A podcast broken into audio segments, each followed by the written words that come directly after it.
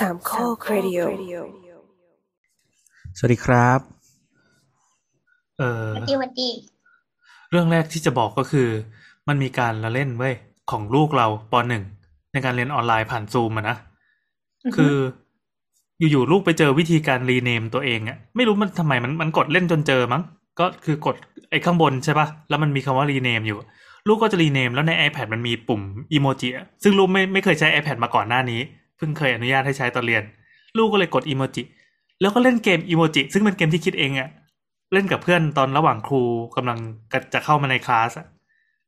เล่นเพื่อจะให้ทายว่า เนี่ยคือตัวอะไรในดาบพิฆาตอสูรแล้วเพื่อนมันเล่นด้วยเว้ยเออดูเป็นแบบเออการการละลายพฤติกรรมที่ดูประสบความสำเร็จสำหรับเด็กปหนึ่งที่เป็นเด็กใหม่เข้ามาในโรงเรียนใหม่อ คือเราก็ไม่เคยไปเล่นแล้วเราก็ไม่รู้จักไอ้พวกตัวละการ์ตูนต่างๆ ในการ์ตูนเรื่องเนี้ยนะว่าว่ามันคืออะไร เช่นลูกกดผีเสื้อ แล้วก็มีรูปมีดหรืออะไรสักอย่างเนี่ยแล้วก็บอกไอ้เนี่ยมันคือชื่อตัวหนึ่งที่มันใช้พลังผีเสื้อในเรื่อง แล้วเพื่อนก็เล่นด้วยเอาอีกเอาอีกทำยังไงอะแล้วแบบมีเกินกันแบบติวตัวเรียลเล็ก ๆ ก่อนที่จะเข้าเรียน รู้สึกว่าเออแบบแอบดูแล้วก็น่ารักดีแค่นั้นแหละครับแต่เขาไม่ใช่พิมพ์ข้อความใช่ไหมก็ไม่แน่ใจว่าพิมพ์ได้หรือเปล่าเหมือนจะเหมือนจะพิมพ์ได้เฉพาะภาษาอังกฤษอะภาษาไทยพิมพ์ไม่เป็นอ๋อ มันยาก แสดงว่าทุกคนในห้องนี้ก็คือดูดูเรื่องนี้กันด้วยกันเฮ้ยทั้งหมกูดก็ดูกูก็ดูส่วนใหญ่สนุกเลย เออแต่เป็นเราคือเราเหงาเลยนะไม่ได้ เออ ถ้าเราไม่ดูเราเหงานะเป็น FOMO อ้าว ดอยโดนบูลลี่จริงๆแล้วแล้วพวกเธอแก่แล้ว ย้อนกลับไปตอนที่เรายังเด็ก ๆ กันอะปรากฏการณ์แบบนี้มันก็มี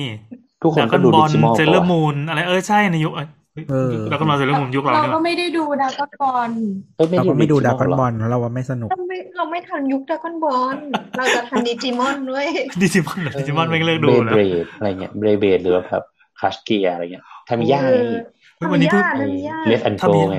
มันมีเป็น Let's go เป็นการ์ตูนช่องเก้าอย่างนี้ด้วยเหรอทำเลสยากโกเนี่ยนะเลสโกเออมีมีมันจะมีมีสี่การ์ตูนเรื่องยุคหนามามีสี่เรื่องแล้ว เรื่องละครึ่งชั่วโมง มันชื่อเรื่องว่าอะไรขออีกทีดิ เลสโก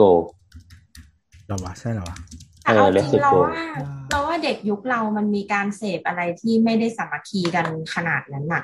เสอย่างพเสพยา เราดูอากาสุกินชาชาก็ไม่มีใครดูกับเรา เรื่องอะไรนะอากาสุกินชาชาคืออะไรอะ ก็ที่มันเป็นแม่มดอะแบบเป็นเด็กหัวทองใส่ฮูดสีชมพูเป็นนางเอก แล้วก็มีครูชื่อเซราวีอะเรื่องอะไรผมวะไม่เคยดูอันนี้คือช่องเก้าการ์ตูนปะ ไม่ใช่การ์ตูนเน็ตการ์ตูนเวิเน็ร์ตเวิร์กอ๋อโห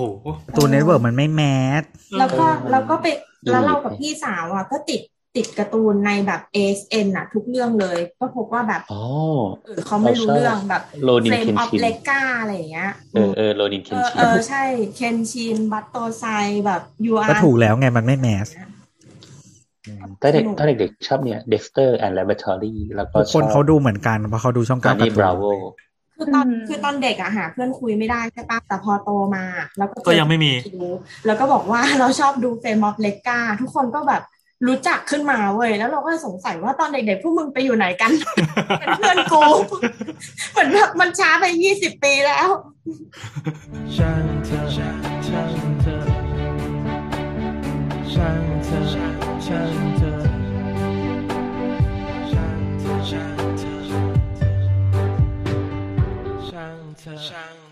เธอเย่สวัสดีนี่คือเสาเสา EP ที่สองร้อยหกนะครับสองร้อยหกเราอัดกันวันที่แปดเดือนเจ็ดปีสองห้าหกสี่นะครับแล้วออกอากาศวันที่สิบนะครับ เป็นวันเสาร์เช่นเคยสำหรับ EP นี้เราเป็นช่างเถิดนะครับ ช่างเถิดก็คือการคุยกันเรื่อยเปื่อยนั่นแหละ แล้วก็มีประเด็นอะไรมา พอจะให้ดูเป็นชิ้นเป็นอันนิดนึง ก็คือคำถามเป็นสิ่งที่นำเข้าสู่เรื่องเฉยเอๆอแต่จริงๆแล้วอยากคุยอะไรก็คุย คือสังเกตแต่ละครั้งอะเวลามีคำถามมาปั๊บเราจะตอบคำถามให้พ้นพ้นๆไปอะเสร็จปั๊บพอแนทเริ่มพูดอะไรอะไรขึ้นมาสักอย่างอะครึ่งชั่วโมงหลังจากนั้นนะก็จะเป็นเรื่องที่แบบไหลไปเรื่อยๆนะครับ ก็มากันห้าคนเช่นเคยคราวนี้ สวัสดีนี่แอนแนทค่ะน้ำไม่เปิดน้ำค่ะน้ำค่ะอะไรวะ นะ น้ำพูดว่าน้ำค่ะ แล้วเสียงน้ำกระเพื่อมเพราะน้ำยังจัดมาจนกระทั่งจัดบัดนี้เรายังไม่รู้ว่าการทำหน้าปลาหมึกไประหว่างที่พูดใส่ไมค์อะเสียงมันจะหายเว้ยหนูขอโทษค่ะยเอาใหม่ได้ไหมเราเราขอลองได้ป่ะเราอยากรู้ว่าถ้าเราเขย่าตัวแต่ว่าไม้ไม่เขย่าแล้วเสียงเราจะยังเขย่าไหมอะอะเราออกปะอ่าอย่างนี้อะใช่สวัสดีค่ะแนทค่ะอะอย่างเงี้ยใครตอบปะเขย่าเออหายเสียงหายอออันทีนี้น้ำเข้าใจคนอื่นแล้วเนาะหนูแย่ว่าแก ทำไมวะทำไมมันต้องแบบทำท่าปลาหมึกด้วยวะอีโบทหายไปแล้วอะเมื่อกี้โบทโบทยังอยู่เลย เออ อยู่นี่อยู่นี่อ้าวถามว่ามาครับโบทครับอะตัวครับ ครับอ้าวตัวมือสลับกับกูนี่หว่าโอ้ยไม่เป็นไรหรอก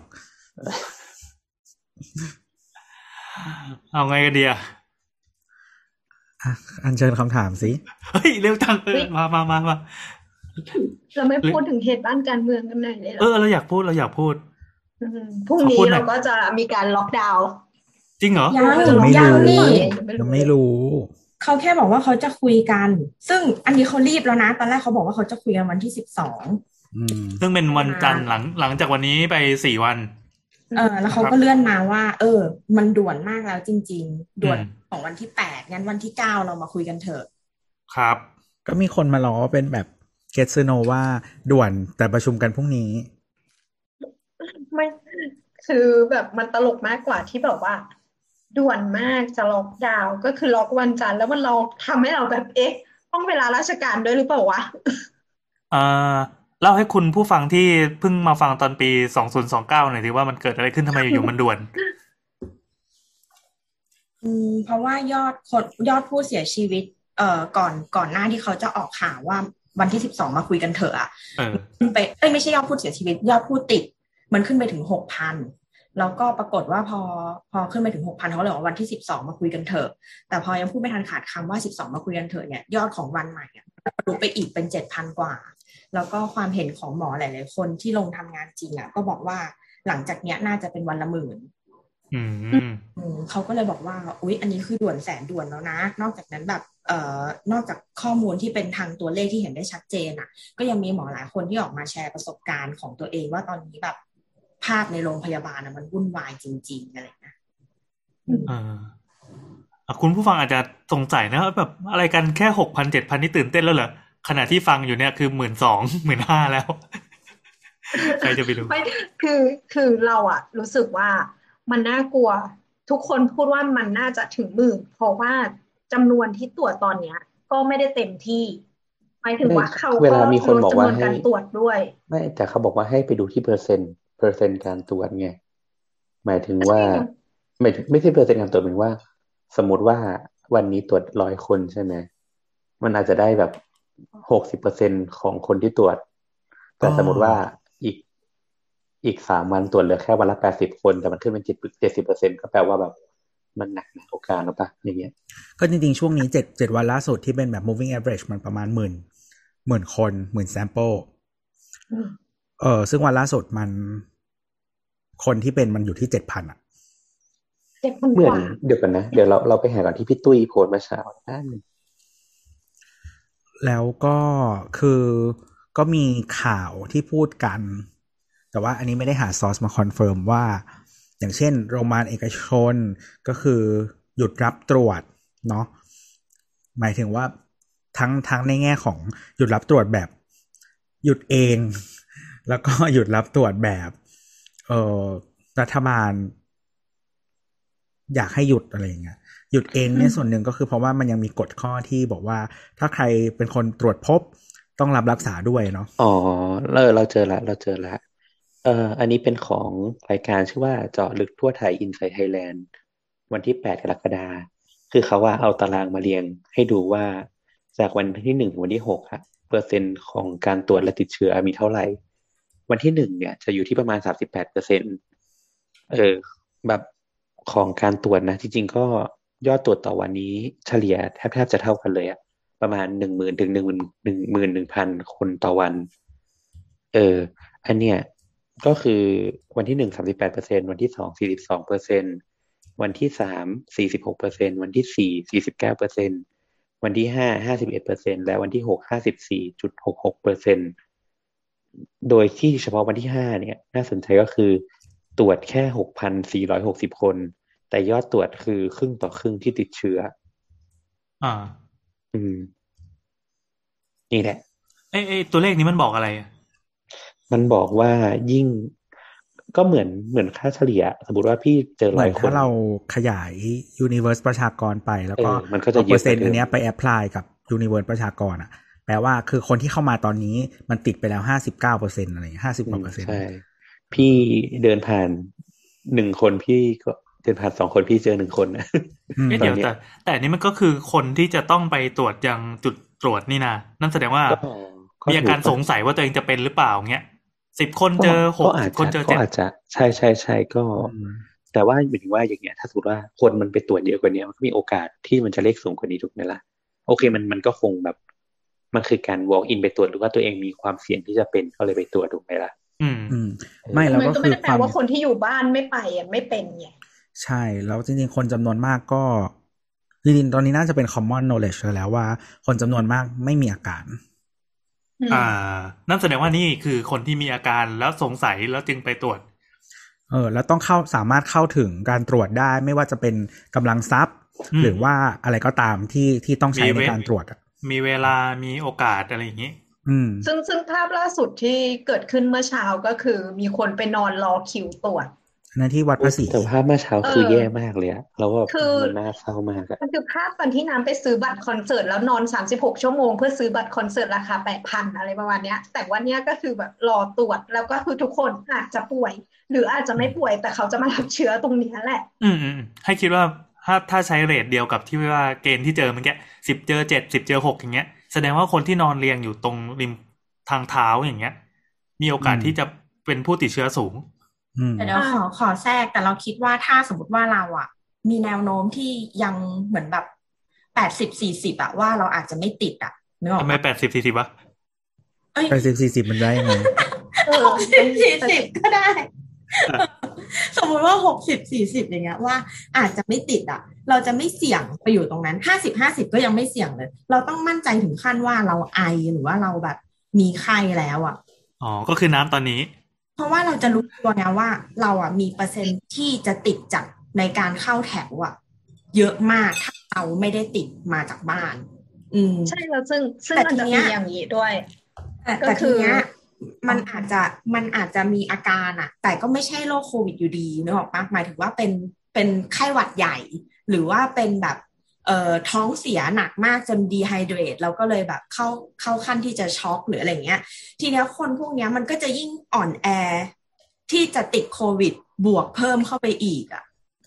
อืมอืม อันนี้คือที่เราคิดนะ อืมฮึ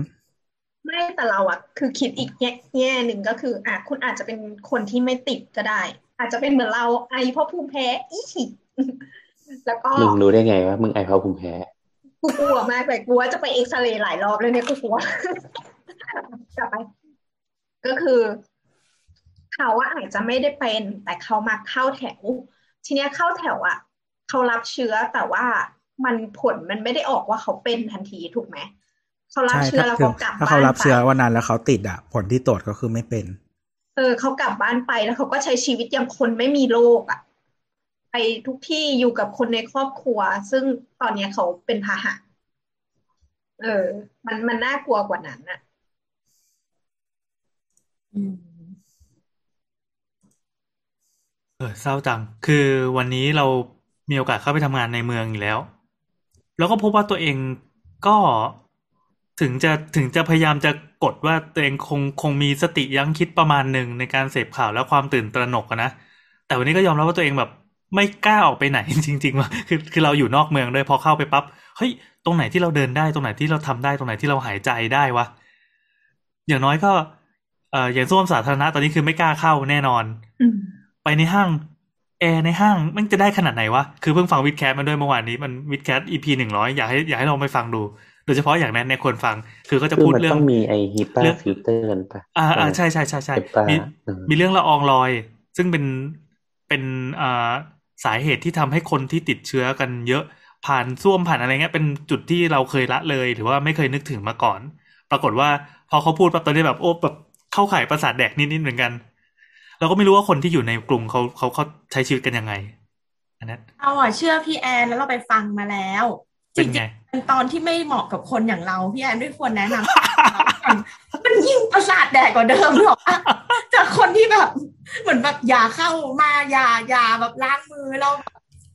แบบบีบแอลกอฮอล์แล้วกูก็ไปล้างมืออีกอะไรอย่างเงี้ยเพราะแอลกอฮอล์มันเหนียวไงคือหมายถึงว่าแอลกอฮอล์อะพอมันโดนมือเราใช่ไหมอาจจะฆ่าเชื้อโรคที่มีอยู่ตอนนั้น แต่ตัวอ่าน่ะเสือกกลายเป็นแห้งแล้วเมือกเหนียวอะมึงอาจจะดักจับเชื้อโรคอันใหม่เข้ามาก็ได้ ภาษาแดกกว่าเดิม เออเราก็ไปล้างมือคือมือแตกหมดแล้วอะตอนเนี้ยแบบ อืม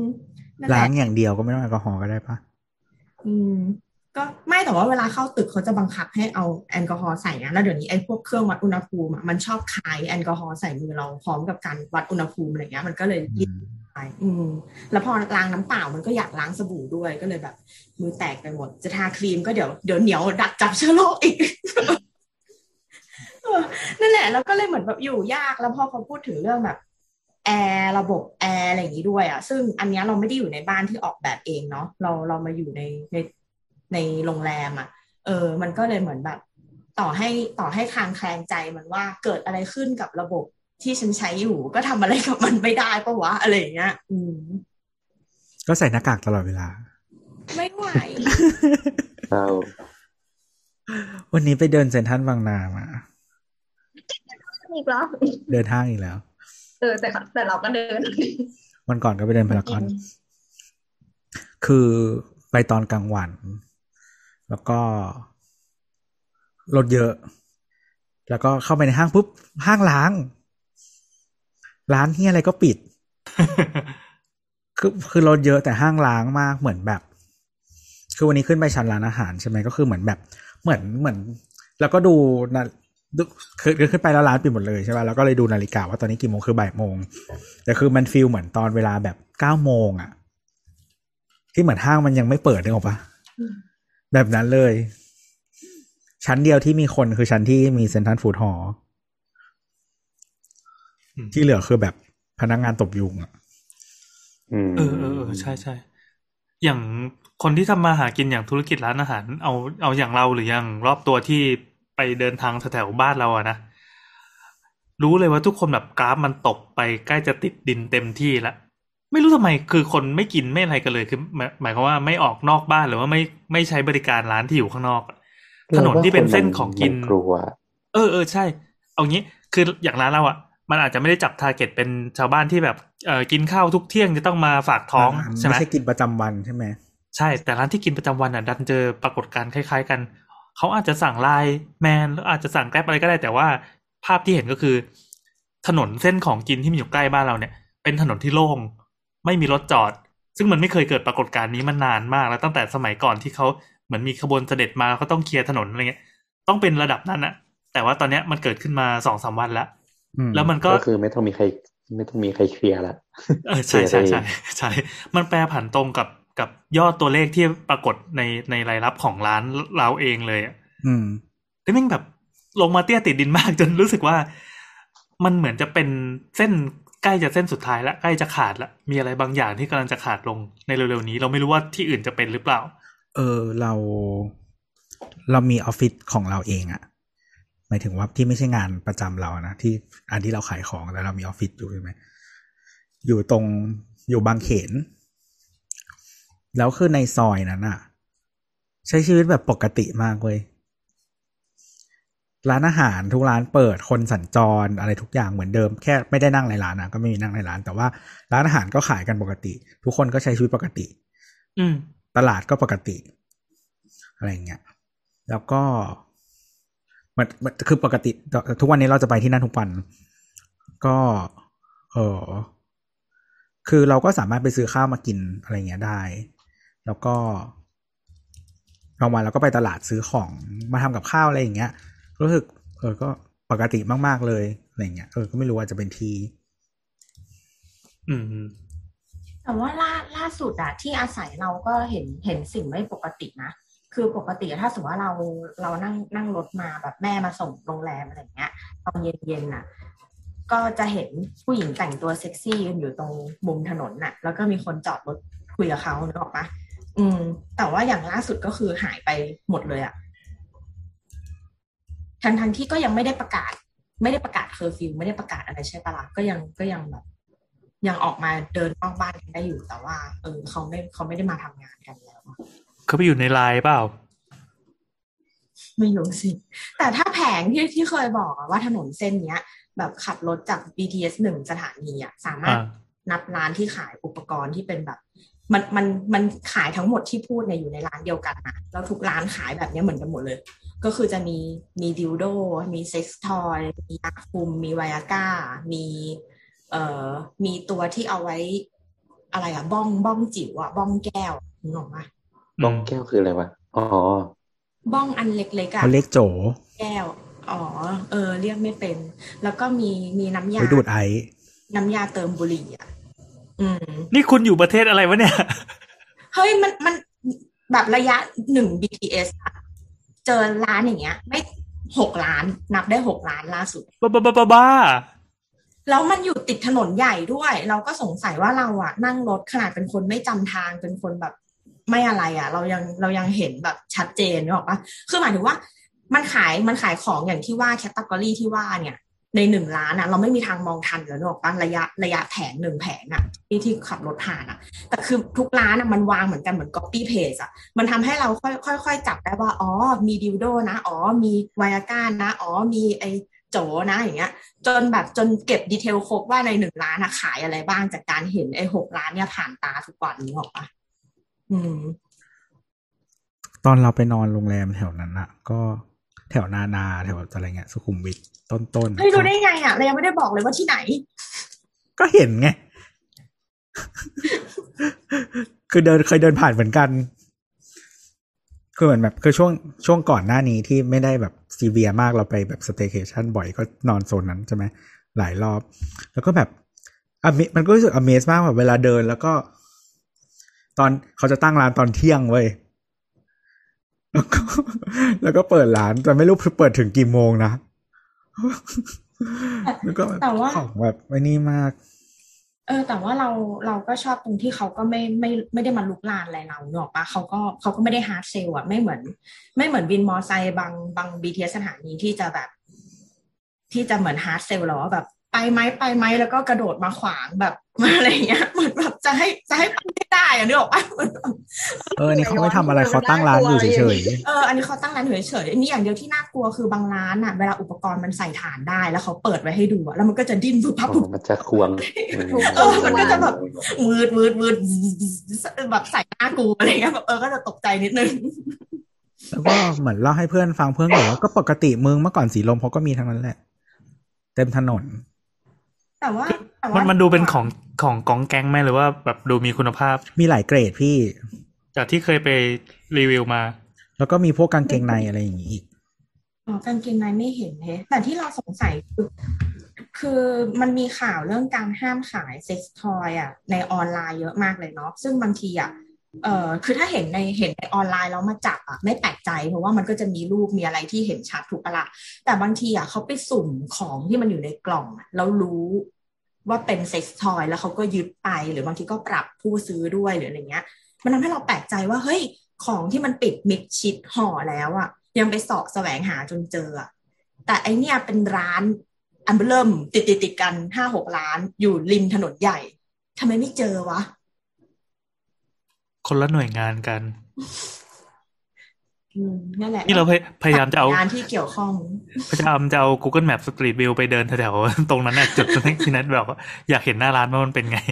ร้านเฮ้ยแต่ได้แบเขาบน่าจะเซ็นเซอร์ป่ะ ไม่เซ็นไม่จริงๆจริงๆถ้าพี่แอนวันไหนขับรถผ่านแล้วหลังเที่ยงมันต้องไปพี่แอนก็จะเห็นร้าน เพราะช่วงนี้ถนนโล่งอืมอยู่ติดถนนใหญ่เลยสุดถนนสุขุมวิทครับ เดี๋ยววันไหนได้ออกนอกบ้านอีกถ่ายวิดีโอมาให้ดู คือวันนั้นมันมี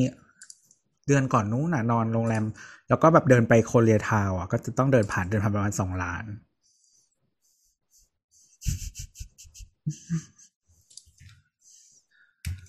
เอาเล่าก่อนดิอะไรนะเล่าก่อนดิทำไมหัวเราะอย่าค้างเนี่ย แล้วก็เออแล้วก็เงียบไป คือเข้าร้านไหนดีกว่า ไม่ได้เข้าเฮ้ยแต่ก็คิดไว้ว่าคือที่ของที่เขาขายอะ ถ้าไม่นับเซ็กทอยจริงๆของมันไม่ผิดกฎหมายเว้ยแต่ว่ากำลังคิดว่าจริง ๆ แล้วแล้วเขาขายของผิดกฎหมายไหมวะยุทโธปกรณ์เปล่า อันนี้เป็นแบบมันต้องขออนุญาตก่อนซื้อ อันนี้มันไม่คืออย่างสมมติแบบมันบางอันมันคืออุปกรณ์ไงแบบคนนั้นอะที่ทำอุปกรณ์อะที่ผมสวยๆอะเออ มันคืออุปกรณ์ไงบางอันมันคืออุปกรณ์อ่ามันมันไม่ใช่ของของที่ มันไม่ใช่ของสิ่งที่ผิดกฎหมายเนอะปะอุปคืกอรความณ์มันความผิดยังไม่เกิด เออยกเว้นเซ็กทอยนะเออทำไมว่าเซ็กทอยมันความผิดก็ยังไม่เกิดซะหน่อย เกิดเมื่อใช้เหรอก็ไม่ใช่ปะใช่ความผิดก็คือถ้าเกิดใช้เมื่อไหร่ก็ผิด เหมือนทำตำรวจให้เราตำรวจต้องไปรออยู่หน้าห้องก่อนทำให้เราสังเกตเห็นอย่างหนึ่งแล้วสงสัยว่าทำไมไอ้เครื่องเครื่องจีหัวนมอะมันต้องอืมมันคือเครื่องจีหัวนมวะที่มันอะไรวะเครื่อง เครื่องอันเล็กๆที่มันสั่นได้อะแล้วมีสายนิดนึงอะแต่มันก็ไม่มันไม่ได้จีหัวนมซะหน่อย มันคือเครื่องอะไรวะ มันคือไวเบเตอร์ทำไมทุกอันต้องเป็นสีชมพู เฉดเดียวกันหมดเลย ไม่ มันมีหลายแบบ แต่แบบในร้านอะ เขาจะห้อยแบบ มีมีอันแบบเหมือนเหมือนเป็นยาวเป็นรูปสี่เหลี่ยมเป็นวงกลมเป็นอะไรอย่างเงี้ย แล้วก็อันนี้ไม่รู้แต่ไม่ว่าเคเป็นยสีไปชมเดินพูโทนเดียวกันทั้งหมดเลยอะเอออันนี้ไม่รู้ละไม่รู้มันชื่อเรียกชื่อเรียกแบบทางการเรียกว่าอะไรแต่แต่จริง ๆ มันมีแบบ จริง ๆ ไอ้เรื่องเซ็กทอยเนี่ยมันมีหลายรูปแบบนะไอ้เฉพาะไอ้ไวเบเตอร์มันก็มีแบบหลายรูปแบบมากๆเคยเห็นอันหนึ่งที่แบบเป็นทวิตอะไรสักอย่างที่มันรีวิวอะที่เป็นของสวีเดนน่ะ คือคือลักษณะมันไม่เหมือนกัน เช่น มันจะมีอันที่ที่เป็นเหมือนรูปไข่ใช่ไหม อันนั้นคือจะเน้นการสั่นใช่ไหม แต่มันก็จะมีบางบางอันที่มันจะเป็นแบบเหมือน เหมือนอะไรอะ่ะเขาเรียกอะไรอะ่ะเหมือน ก็เป็นวงกลมแต่แบบเป็นแบนอะ อันนั้นลักษณะการสั่นมันจะเหมือน เหมือนเป็นลิ้นน่ะอืมเออมันมีเครื่อสังกมันก็มัจะนแบบมันมีแบบเครื่องดูดด้วย เออ เราก็มีแบบเครื่องที่เป็นเหมือนตะขออะ ก็คือจะมีอันหนึ่งที่เสียบเข้าไปแล้วอีกอันก็จะเป็นดูดตรง ตรงคริสตัลลิสเออ มันมีเครื่องแบบคลิตอริสักเกอร์ด้วย เออ มันมันมีหลายแบบมากเลยนะ เราอันนี้เราไม่เคยซื้อเองอะไรเงี้ยแต่แบบเป็นว่า ไม่เคยซื้อเองมันต้องไปเอายืมยืมของเพื่อนเนี่ยเหรอเออใช่ใช่เอามาลองเช่าใช้ดูอะไรวะเนี่ยคือไม่ก็เคยเห็นในในนี้แหละในทวิตเตอร์แหละแอคแอคที่แบบพูดถึงเรื่องญี่ปุ่นหรือสักอย่างที่เขา เขาจะแบบเล่าให้ฟังว่าเขาไปลองอันนั้นอันนี้มา แต่เคยคุยกับเพื่อนเพื่อนผู้หญิงอะหมายถึงว่าแบบ เหมือนมันก็มันก็ลองใช้มาใช่ไหมแล้วก็เลยถามว่าแบบ เออเขาเรียกว่าอะไรอะเหมือนรู้ใช้ไปเรื่อยๆ แล้วรู้สึกไหมว่าแบบต้องทำตรงไหนหรือทำแบบไหนถึงจะรู้สึกว่าเสร็จหรืออะไรแบบเนี้ย อืม เออ แล้วมันก็เราได้คำมันก็บอกตอบว่ามันก็บอก part มาแหละ แล้วก็เลยบอกว่าก็เลยแนะนำก็เลยบอกว่าเออก็ลองไปดูเครื่องประมาณนี้สิที่มันแบบ ใช้กับ part ตรงนี้อะไรเงี้ยอืมแต่มันก็จะมีปัญหาคือบางคนที่แบบ มันจะมีปัญหาสิ่งที่เรียกว่าแบบเหมือนติดเด็กทอยอะแต่แต่เหมือนเคยได้ยินว่ามีโรคประมาณนี้อยู่อ่าเข้าใจเข้าใจ ก็เหมือนเออคกลายนเป็นว่าเหมือนแบบผู้ชายติดมือปะอ่าอ่าใช่ใช่พี่แอนทำหน้างเหมืงอนเรื่องไปว่าเลยวะเดียจอนพี่แอนทำหน้างงอะโบนอะไรอะพอพูดเรื่องติดมือพี่แอนทำหน้างง ยังไงครับติดมือเนี่ย ก็เหมือน ไม่ก็คือเหมือนแบบผู้ชายสมมุติที่ช่วยตัวเอง ผู้ชายถ้าแบบช่วยตัวเองไง แล้วก็มันจะรู้เหลี่ยมรู้มุมไงรู้จังหวะอ๋อของตัวเองอะไรเงี้ยแล้วก็เหมือนพอเวลามีเซ็กส์กับ partner อะอาจจะรู้สึกว่ามันไม่ไม่ไม่เต็มที่เท่าตอนที่เราทำเอง เพราะเรารู้ว่าทำเองทำยังไงอะไรเงี้ยอืมอืมเป็อะไรประมาณนั้นเหลี่ยมุมเมียห้าคนก็ดีกว่าคนเดียว ครับใช่มีฮะเมียยี่สิบก็ดีกว่าห้าคน เดี๋ยวนะยี่สิบนี่ทำไงวะสีขาวก็ให้มือเพื่อนช่วยโอ้โหคือแตะกันคนละนิ้วอะแตะกันคนละนิ้วชี้ ครับนั่นแหละครับ นี่ก็คือรายการเสาเสาเสียว หรือว่าเสียวเสียวเสียวอะจบแล้วตรงเนี้ยจบรายการได้ปิด มันมีคำถามเปล่าวะ ไม่มี ยังไม่มีคำถามเลยไช่งนก็พี่บอกว่าอยากคุยก่อนคำถาม มีคำถามพอเป็นพิธีไหมเดี๋ยวเดี๋ยวแนทจะต้องโชว์เสียงล่าสุดที่แนทคิดได้มา แล้วก็ใช้เวลาเตรียมเพื่อการนี้นะครับสองสัปดาห์เต็มอะมามาเข้าเข้าคำถามเป็นคำถามนี้มาดูจริงจังอ่าจากคุณสตูปิกนะครับ ครับ stupid อยากถามสาวๆว่า คิดยังไงกับมุมมองของแต่ละเจเนอเรชันกับการเลือกที่อยู่อาศัยคะ ความคิดของคนแต่ละเจนมีผลต่อดีไซน์หรือฟังก์ชันอะไรที่น่าสนใจอะไรประมาณนี้ค่ะ เออจริงๆจริงๆเราเราว่าเรื่องที่พักอาศัยเราคุยกันมันเยอะมากอะไรเงี้ยแต่ว่าสิ่งหนึ่งที่เพิ่งผมเจอก็คือ เรารู้สึกว่าคอนโดไม่เหมาะกับการสร้างครอบครัวแบบเลยเลยเราเราว่ายิ่งแบบช่วงเวลาตอนเนี้ยที่มันเป็นแบบโควิดแล้วทุกคนก็อยู่ที่คอนโดกันอะไรเงี้ยปัญหาคือแบบโหเด็กแบบคิดออกมาเหมือนว่ายิ่งคอนโดคุณเล็กเท่าไหร่อยู่ในเมืองอะไรเงี้ยมันก็จะยิ่งแบบ เสี่ยงมาถูกไหมเช่นเด็กโวยวายแบบแม่ทำกับข้าวให้กินหน่อยอะไรอย่างเงี้ยว่ะหรือแบบพ่อแม่ก็ต้องมานั่งอยู่ในบ้านด้วยโหมันเละไม่เทะมากคือเวลาตอนนี้มันไม่ปกติมันเทียบกับเวลาอืมอือื่นมไม่อืมได้อืมเราเราเราคิดอย่างนี้มากกว่าอืมอืมคือไอ้ระบบคอนโดที่เรามองเราเคยคุยกันเรื่องนี้แล้วแหละว่า มันคือการเอาคั้นแต่พื้นที่ที่เป็นส่วนของเราอะหมายถึงที่นอนที่กินที่อะไรอย่างเงี้ยแล้วไอ้ส่วนที่มันเป็นแบบ พับปิกที่มันสามารถใช้ร่วมกับคนอื่นได้อะมันก็ถูกดันออกไปนอกอาคารเป็นส่วนสาธารณะ เป็นพื้นที่ส่วนกลางอะไรอย่างเงี้ยหรือว่าแม้แต่ใช้ชีวิตไลฟ์สไตล์ในเอออะไรของเมืองก็ตามมันไม่ได้ต้องใช้อยู่ที่คอนโดด้วยมันซ้มันถูกดันให้ไปใช้ outdoor ใช่ไหมแต่ทีเนี้ยมันไม่ปกติไงคือคือไม่อย่างนี้เวลาเวลาเราบอกพูดว่าบันดันออกไปข้างนอกโอเคเหมือนว่าเรื่องไอเดียเรื่องแบบ property อะเรื่องทรัพย์สินมันมันก็คนละแบบอะคิดออกไหม แล้วก็แบบเรื่องมันมันคือผ่านภายใต้การคิดแบบวิธีคิดแบบทุนนิยมทุนนิยมไหมครับว่าแต่แต่หมายถึงว่าการเป็น property เออการการการมีทรัพย์สินของตัวเองมันก็คือทุนนิยมนี่หว่าำอืม เออนั่นแหละแต่เรานี่เลยก็อืมอืแต่มเราว่ามันเป็นมันเป็นแค่ความเห็นอะเพราะว่าสำหรับเราอะเราก็รู้สึกว่าคอนโดเหมาะกับการการเลี้ยงเด็กอะเราเราวัดจากวัดจากประสบการณ์ตัวเองด้วยเราก็รู้สึกว่าเราอะเหมือน เหมือนเติบโตมาได้อย่างปลอดภัยเพราะอยู่คอนโดเนกอะปะอืมแบบอืม เพราะว่าอาบ้านบ้านเราที่เคยอยู่เจริญนครก็แบบอาน้ำท่วม แล้วก็ตอนเด็กก็คือลงไปเล่นน้ำที่ท่วมกันอะไรเงี้ยซึ่งณปัจจุบันถ้าเลี้ยงเด็กเลี้ยงเด็กตรงนั้นน่ะ น้ำที่ท่วมก็ไม่ได้คุณภาพเท่าเดิมแล้วเนาะปะเอก็อจะเออแล้วน้ำที่เน่าที่แบบไม่น่าเล่น แล้วก็หมู่บ้านก็เสี่ยงโดนรถชนอะไรเงี้ย แบบอืม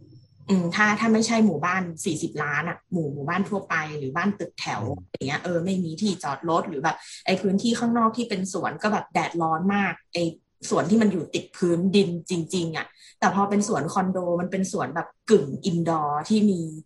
เหมือนเหมือนเป็นชั้นแบบ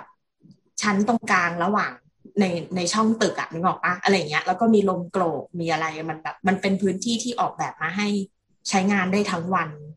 อืมเนี่ยเออแล้วเราก็รู้สึกว่ามันมันปลอดภัย มันมีกล้อง CCTV มันมีอะไรแล้วมันก็ออกแบบมาให้ให้เหมาะกับทุกคนอะไรเงี้ย อืม คือโดยโดยรวมแล้วเราคิดว่า การจะบอกว่าบ้านหรือคอนโด หรือตึกแถวหรือทาวน์โฮมเหมาะกับครอบครัวแบบไหนอะมันขึ้นอยู่กับดีไซน์ขนาด ราคาด้วย อืม อืม ซึ่งซึ่งถ้าถ้า บ้านน่ะยิ่ง ไม่รู้สิถ้ายิ่งแบบเหมือนมีงบน้อยอะมันก็อาจจะอยู่ในทำเลที่ไม่เหมาะกับการไปใช้ชีวิตนอกบ้านเลย แม้แต่เดินในซอยหรืออะไรเงี้ย อืม ก็ได้ประมาณนั้น ก็จริงนะคืออย่างนี้คือล่าสุดเนี่ยเรา เราแบบก็แบบก็เริ่มแบบหาที่อะไรเงี้ยเราคือเราก็อยากแบบทำบ้านตัวเองในกรุงเทพะเนาะคือมันก็คงหาที่เดียวกันกางกรุงเทพไม่ได้อะไรเงี้ย ก็อาจจะต้องออกไปแบบนนทบุรีหน่อยอะไรอย่างเงี้ยเออซึ่งเราก็แบบดูที่ที่หนึ่งแบบรู้สึกว่าโอค่อนข้างโอเคอะไรเงี้ยชอบอะไรเงี้ยแต่ก็คือก็ถกเถียงกับแม่อะไรเงี้ยแม่ก็บอกว่าแบบ คือแกก็ไม่พูดตรงๆเนี่ยแต่คือแกก็อยากอยู่แบบบ้านจัดสรรมากกว่าอะไรเงี้ยคือมันเป็นเรื่องของภาพแวดล้อมเรื่องของแบบมีเพื่อนอยู่ด้วยอะไรเงี้ยคือเหมือนว่ามันมีเพื่อนบ้าน ถ้าเป็นแบบบ้านเดี่ยวมันจะไม่มีเพื่อนบ้านอะไรเงี้ยเออ ก็อืมก็เป็นความเศร้า ไม่คือการอยู่ในบ้านจัดสรรหรือว่าเก t เท d คอมมูนิตี้มันคือ ปรับคอนโดให้มันเป็นแนวนอนใช่ปะมันมีใช่ใช่มันมีฟังก์ชันหลาย ๆ อย่างของความเป็นคอนโดมา ไม่ว่าจะเป็นเรื่องความปลอดภัย เอ่อเรื่องของแบบพื้นที่ส่วนกลาง อะไรแบบเนี้ยอืมแล้วก็มันก็เลือกคนอยู่ใช่จากใช่ราคาใช่จากราคา อืม อ๋อแล้วก็รูปแบบบ้านหรืออะไรต่างๆ ก็ตามอะไรเงี้ย ก็เหมือนเหมือนถึงที่เคยบอกโบ๊ทไปว่า เรารู้สึกว่า เออเหมือนไอ้เรื่อง เหมือนตอนแรกโบ๊ทคือโบ๊ทคำนึงถึงในความแบบอิสระในการสร้างหรือว่าดีไซน์ใช่ใช่แต่ว่าใช่เพราะฟังก์ชันอืมที่ที่คนอื่นเขาอยากได้ Gadget Community คือมันเป็นอีกด้านหนึ่งเลยใช่มันคือวิธีคิดคนละแบบกันคนละใช่ชุดกันใช่ใช่ประมาณนั้นแต่แต่เรารู้สึกว่าอย่างที่ อันที่โบทพูดเรื่องคอนโดแล้วแบบมีปัญหาในการใช้งานคือ มันถูกมันถูกเพิ่มหรือทวีคูณตอนที่มันเป็นตอนนี้ที่บังคับให้ทุกคนใช้เวลาอยู่ในที่ของตัวเองเท่านั้นนะมันก็เลยมีปัญหา อืม แต่ปกติมันก็ไม่ได้มีปัญหาขนาดนั้นปะอืมคือคือคือเรารู้สึกว่าคือเรารู้จักคนเพื่อนหรือใคร ๆ ก็ตามที่เป็น Bangkok Native อะแล้วโตมาแบบนี้ มันก็เขาก็รู้สึกว่าไม่ได้มีปัญหาแล้วจริง ๆ ในคอนโดเองเขาก็เป็น community ของเขาที่เป็นแบบมีเพื่อนบ้านรู้จักกันนู่นนี่นั่นอะไรอีกแบบหนึ่งอะไรเงี้ยเพียงแต่ว่าถ้าเรามองมุมกลับมาอย่างตัวตัวเราเองคือ เราไม่ใช่ Bangkok Native เราโตมาที่บ้านจากการมีสเปซเยอะๆอืมเมื่อมีที่ดินมีอะไรอย่างเงี้ย อาจจะ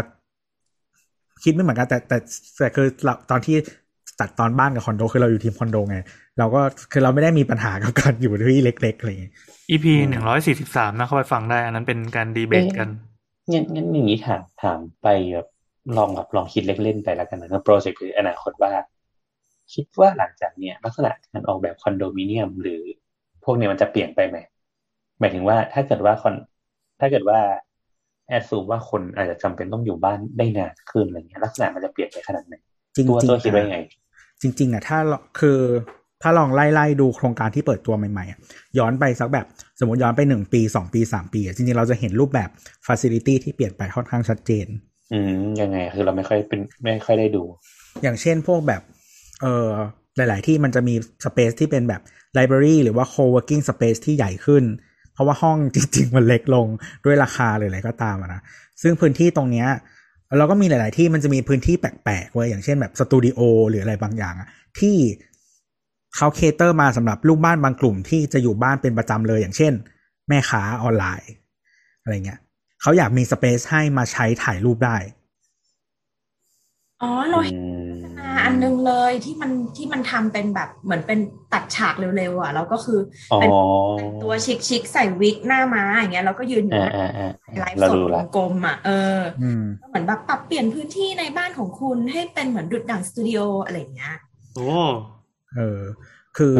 อืมอันเนี้ยมันก็เป็น target ที่ใหม่ๆสำหรับ cater สำหรับอาชีพใหม่ ๆ ที่มันเติบโตขึ้นมา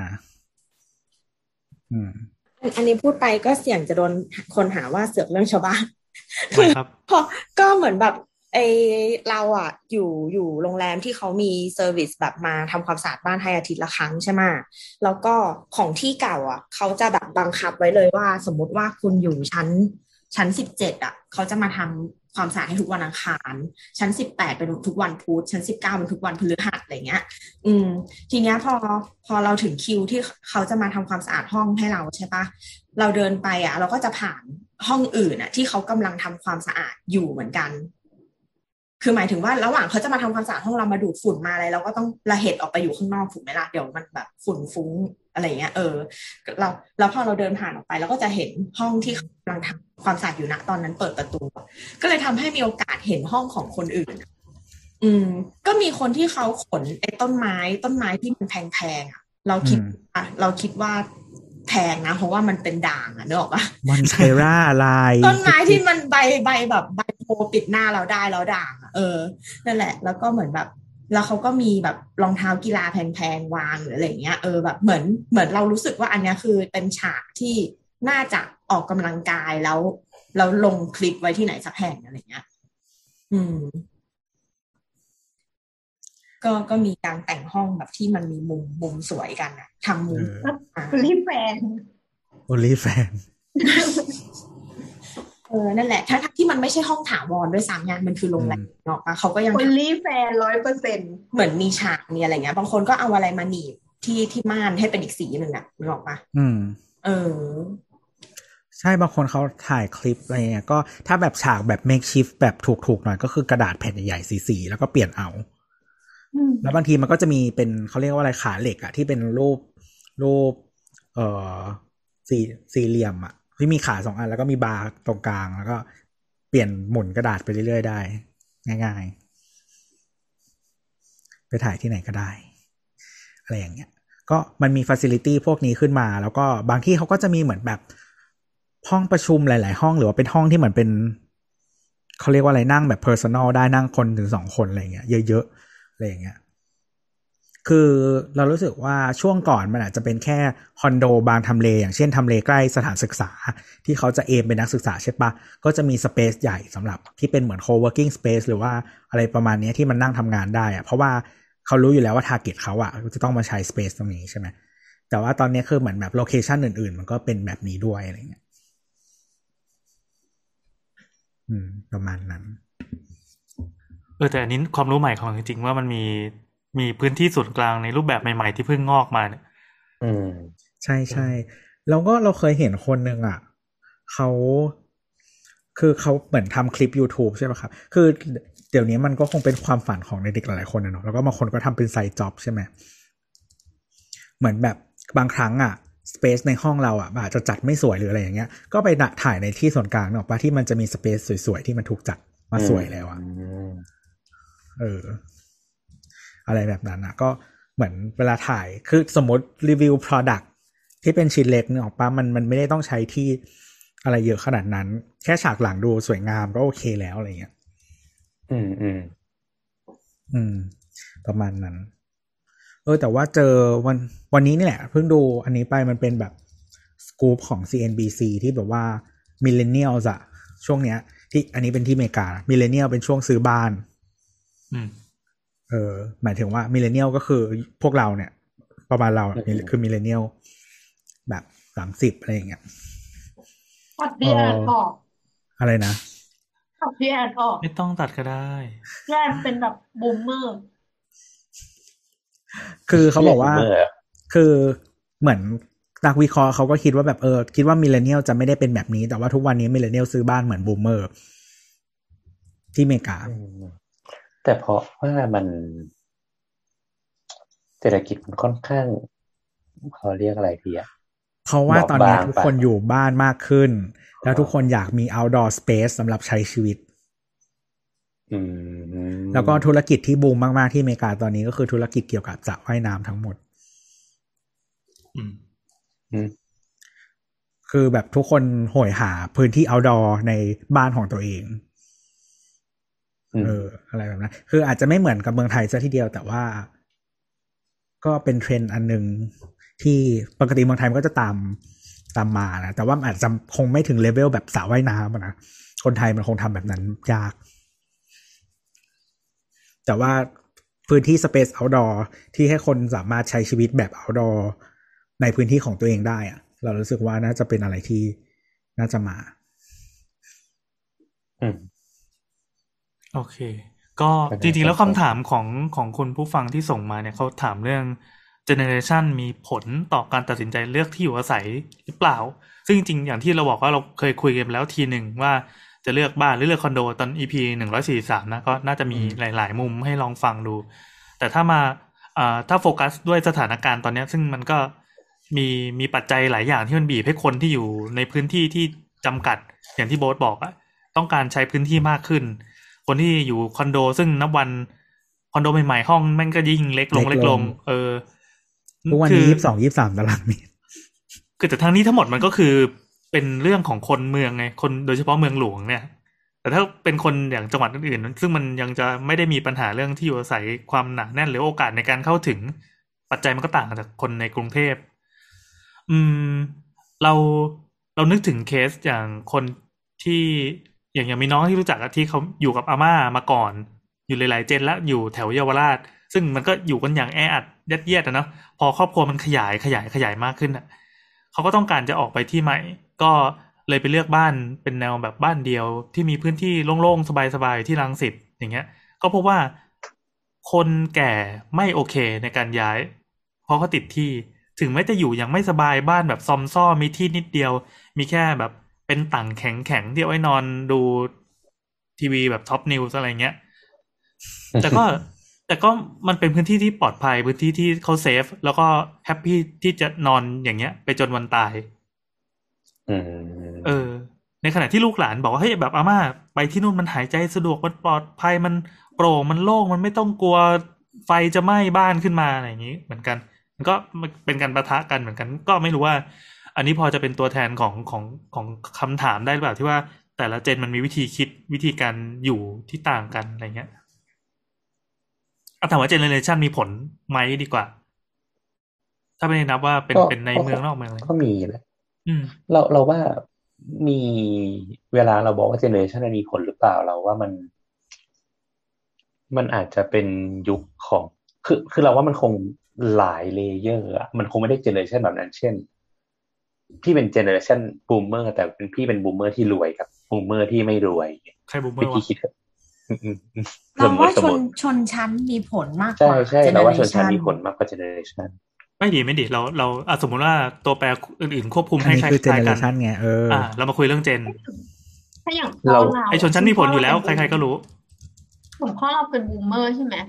เขาอะไม่ชอบบ้านเล็กคือเขาชอบบ้านใหญ่ที่ ไม่ต้องหรูก็ได้แต่ต้องใหญ่ มีพื้นที่ไม่มันอะไรอย่างเงี้ยความใหญ่ของมันมัน อืม มันแสดงถึงฐานะด้วยปะใช่ใช่ใช่เขาเขาไม่ได้ซื้อเฉพาะเพื่อให้อยู่อาศัย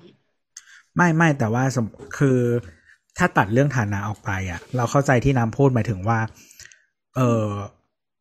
คือสมมติด้วยเงินเท่ากันอะ ถ้าเขาเลือกบ้านที่ใหญ่ แต่ว่าอาจจะ ไปลดตรงอื่นอะไรอย่างเงี้ย เพื่อให้ได้เก็บอืมสิ่งนี้ไว้ เพราะมันเป็นฟังก์ชันที่เขาต้องการเนกอะปะใช่ใช่ใช่ในราคาเท่ากัน เขาจะยอมซื้อบ้านใหญ่มากกว่าบ้านสวย แต่แต่จริง ๆ เคยอ่านเป็นบทความเกี่ยวกับอเมริกันด e มรู้จักคำว่าอเมริกันด e มปะอืม อยู่อเมริซักับนเบอร์เบิลมีรถขยาขัยบขบ้านยายหน่อยใหขญ่ยายหน่อยอ่าอ่าอ่าตัวอธิบายเมื่อกี้ๆคือมันเป็นอเมริกันด e ีมมันปีไหนวะจำไม่ได้แต่ว่าประมาณว่ามันเป็น เจ็ดศูนย์แปดศูนย์ประมาณเนี้ยมันเป็นยุคที่ เออหลังจากคนกลับมาหลังจากวอร์อีราหลังจากช่วงที่สงครามอะไรอย่างนี้ใช่ไหมครับ แล้วก็ด้วยสงครามเนี่ย มันก็อเมริกามันไม่ได้รับผลกระทบเท่าไหร่เนาะแต่ว่ามันเป็นการเติบโตทางเทคโนโลยีแล้วก็อุตสาหกรรมอืมในขณะเดียวกันอะ เออ มันก็เป็นยุคที่ผู้หญิงมันมีบทบาทมากขึ้นเพราะฉะนั้น income ของบ้านมันเพิ่มขึ้นอะไรเงี้ย แล้วก็มันเป็นยุคที่ทุกคนจะมีมีความฝันไออเมริกันด e ีมเนี่ยส่วนหนึ่งก็คือว่าเราจะละเอออยู่ในบ้านหลังใหญ่ ๆ ที่อยู่ใช่ในเขาเรียกว่า suburb เนาะก็คือ suburbก็ชานเมืเมืองเออเออ แล้วก็มีรถแบบมีรถขับใช่มีมีหมามีครอบครัวที่อบอุ่นอะไรเงี้ยดูเป็นชีวิตที่สมบูรณ์อะไรอย่างนี้ ใช่ถูกถูกใช่คือจริง ๆ ถ้าเกิดไปลองแม้แต่แม้แต่รูปโปรโมทในไทยเองก็ตาม ถ้าเกิดเป็นยุคแบบยุคประมาณสองห้าหนึ่งสองสองห้าหนึ่งสามวันช่วงไหนอะตัวแบบสองห้าหนึ่งหกอะไรเงี้ยอืม มันเทียบกับคศเท่าไหร่วะกับหนึ่งนะสองห้าหนึ่งหกลบห้าสี่สามปะใช่ ประมาณหนึ่งเก้าเจ็ดกว่าๆแบบถ้าไปดูรูปของการเคหะเวลาเขาถ่ายรูปเพื่อโปรโมทอะ ก็จะเป็นรูปประมาณนี้เลย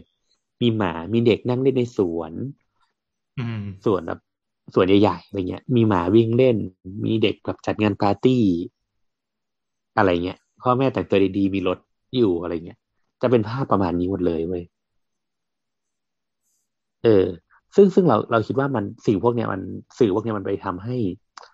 วิธีคิดของคนที่อยู่ในยุคประมาณนั้นนะมองภาพว่า อันนี้อาจจะเป็นเขาเรียกแหละไรเป็น เขาเรียกว่าเป็นทฤษฎีของเราแล้วกันนะไม่ใช่ทฤษฎีเป็นแบบการคาดเดาของเรา เราคิดว่ามันคงจะทำให้คนใน generation นั้นนะมองว่ามันเขาจะต้องหาสิ่งพวกเนี้ยเพื่อที่จะฟูลฟิลความฝันของเขาอะมันอืมก็เหมือนเหมือนเป็นสื่อที่สร้างค่านิยมได้อะพอย้ำไปเรื่อยๆปั๊บใช่ใช่อันนี้มันก็ใช่โอเค เราอยากได้แบบนี้บ้าง ใช่ใช่ซึ่งจริงๆมันอยู่ในทุกที่ไม่มันไม่ใช่แค่เหมือนแบบสิ่งที่เกี่ยวข้องกับบ้านโดยตรงแต่ว่าอย่างเช่นพวกแบบหนังละคร อะไรอย่างเงี้ย ก็คืออมันตอกย้ำภาพชีวิตอ่าขถูองกคถูกนถูกเออแบบนี้อะไรอย่างเงี้ยว่าแบบเนี่ยคือ เนี่ยคือความฝันในด้านครอบครัวและการครอบครองทรัพย์สินของของคนในยุคนั้นอะไรอย่างเงี้ยอืมอืม อืมนั่นแหละแต่แต่เพราะว่าเจเนอเรชันใหม่ ๆ เราว่ามันอาจจะไม่ได้เป็นเรื่องของของวิธีคิดแบบอเมริกันดีหรือว่าวิธีคิดแบบ ต้องมีพื้นที่ใหญ่และเราว่าปัจจัยทางเศรษฐกิจอะมันมันส่งผลให้มันมีความเปราะบาง รวมถึงแบบเรื่องของ income เรื่องนู่นเรื่องนี่อะไรเงี้ยเศรษฐกิจมันก็ไม่ได้โตมากมายอะไรเงี้ยที่ดินแม่งก็แพงชิบหายอะไรเงี้ยดังนั้นวิธีคิดของ generation ใหม่ๆมันจะไม่ได้เป็นวิธีคิดแบบนั้นนะมันจะเป็นคิดวิธีคิดที่คนผูกกับงาน คนผูกกับแหล่งงานมากขึ้นอะไรเงี้ยเราคิดว่าอย่างนั้นนะโอเค แน่นอนว่าในว่าใน generation ต่อไปอะถ้าเกิดคน มันต้องอยู่บ้านมากขึ้นนะเราว่าคนอาจจะยอมไปอยู่ suburb มากขึ้นละสมมติสมมติ let's say ว่าอย่างนั้นอะไรเงี้ยหรือว่าแม้กระทั่งการเปลี่ยนแปลงของเอ่อขนส่งมวลชน infrastructure ของเมืองต่างๆอะไรเงี้ยก็อาจจะ lead คนไปอยู่ suburb มากขึ้น วิธีคิดก็อาจจะต่างกันออกไปอะไรเงี้ย เราคิดว่าอย่างนั้นนะมันมันมีวันหนึ่งถ้าเราว่างอะ เราก็จะลองคิดดูว่าถ้าสมมติว่าเราอะ จะตายตอนหกสิบอะ แปลว่าอืมเราชีวิตอะอยู่อีกประมาณยี่สิบหกปีฮะแล้วถ้าอืมสามารถหาห้องพักแบบเนี้ย อยู่ได้โดยใช้งบประมาณเนี้ย ก็หมายถึงว่า เอ่อแอสซูมว่าหาหลัวไม่ได้อีกเลยตลอดชีวิตแล้วก็ไม่ด้วยหรอกปะอืมอืมหมายถึงว่าอยู่อยู่คนเดียวแบบเนี้ยเราอยู่ห้องแบบเนี้ยได้ อืม แล้วก็ห้องห้องอย่างเงี้ยเอ่อก่อนก่อนที่จะมีปัญหาเรื่องเศรษฐกิจมีโควิดอะไรเงี้ยเนาะที่เราเคยอยู่แล้วแบบ ยังต้องจ่ายค่าน้ำค่าไฟเองหรืออะไรเงี้ย แพงสุด ก็คือเราคุมงบประมาณได้อยู่ที่หมื่นสองเราก็เลยแบบนั่งคิดว่า ถ้าเราต้องใช้ชีวิตที่เหลืออะในห้องราคาหมื่นสองทุกเดือนอะ มันจะเป็นเงินทั้งหมดอะสามล้านเจ็ดแสนสี่หมื่นสี่พันอืม ก็ไม่ได้เยอะนี่หว่า ซึ่งมันยังซื้ออะไรอะ ไม่ได้เลยเนกอะปะที่เราอยากเอออยากจะอยู่ถ้ามันเป็นที่อยู่ถาวร อืม อืมก็ใช่แต่ว่าไอ้สามล้านเจ็ดเนี่ย มันมาพร้อมฟังก์ชันที่ที่ถ้าสมมติว่าเรา สร้างบ้านเองหรืออะไรเงี้ย เราอาจจะไม่มีเช่นฟิตเนสแต่ว่ายน้ำแต่อันนี้ยังยังไม่ได้แบบคนทำความคิดสะอาอัดตราให้ทุกก้าวหน้าอาทิตย์ถูกไหมอ่าใช่ใช่นั่นแหละ ก็คิดแบบคิดแบบคนโง่เลขและโง่เศรษฐศาสตร์อะนะแต่ว่า แต่ว่าก็ประมาณนั้นแหละ เพราะว่าอันเนี้ยก็คือหมื่นสองมันก็คือราคาที่เราจ่ายไหวนะปัจจุบันใช่ปะล่ะในอนาเออคตเออน่าจะ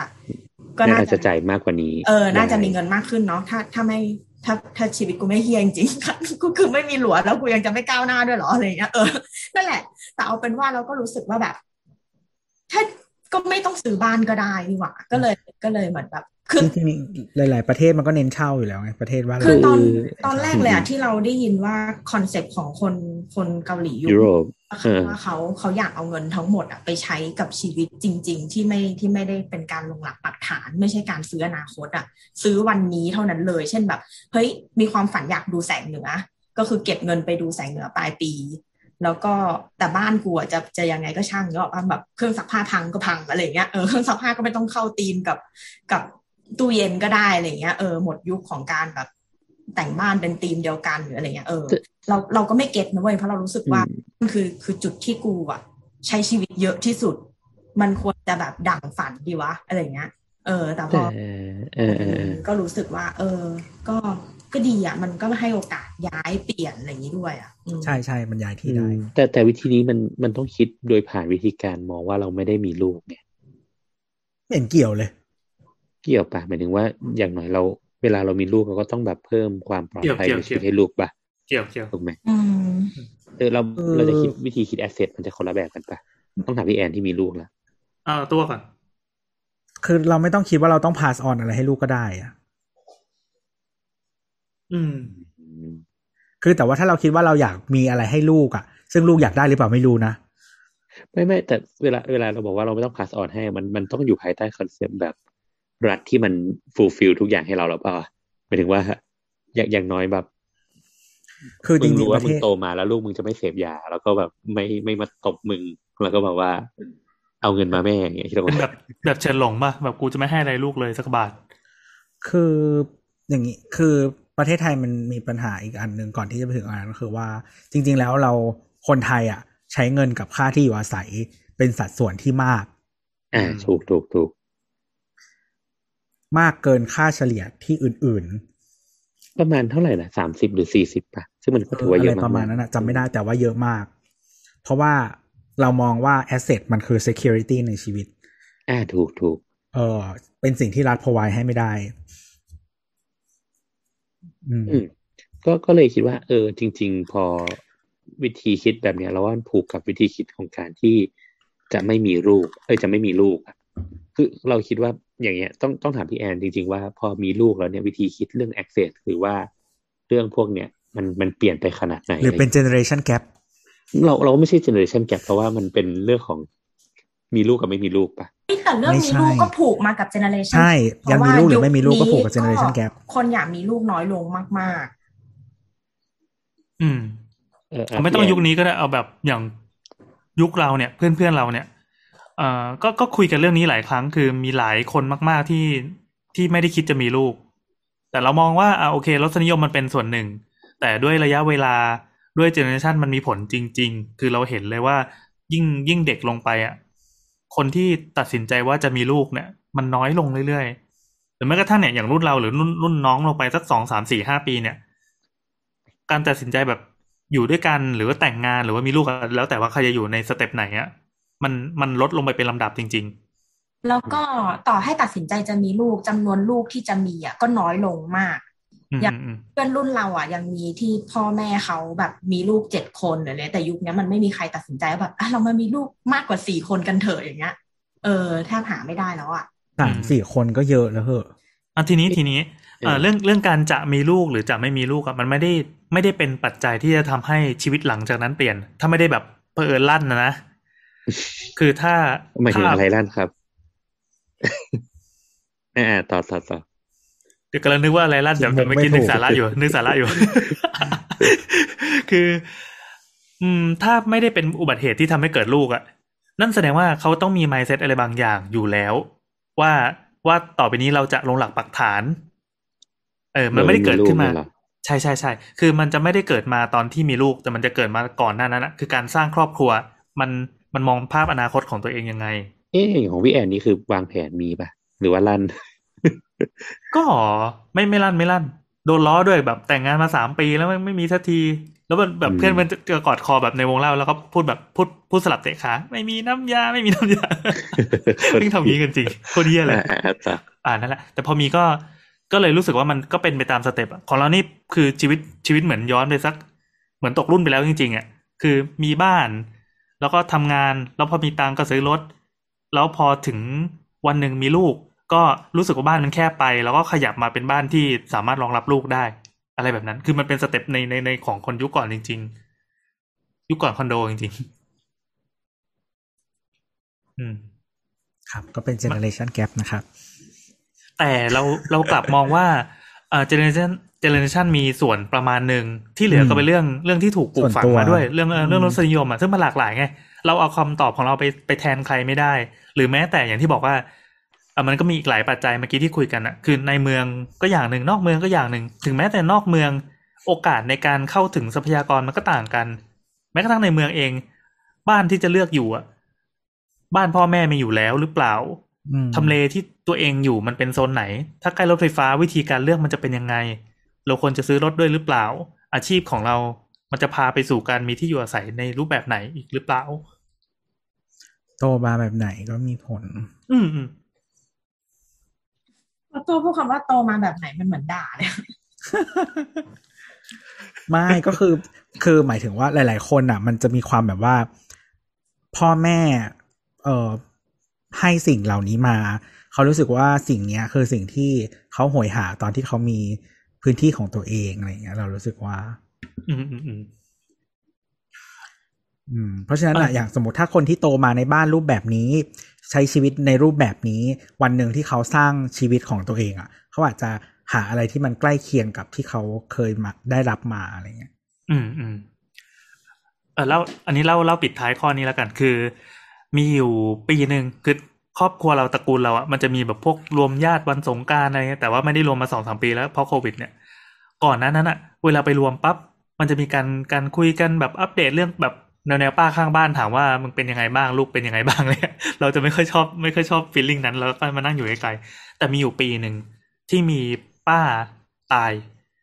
พอป้าตายปั๊บลูกหลานก็มาเพื่อมาเปิดพินัยกรรมที่มาจากเป็นลายเนี่ยที่เป็นลายมือเขาก็มีผู้จัดการมรดกอะไรเงี้ยก็นั่งอ่านว่า จะต้องแบ่งที่ดินก้อนนี้ให้ใคร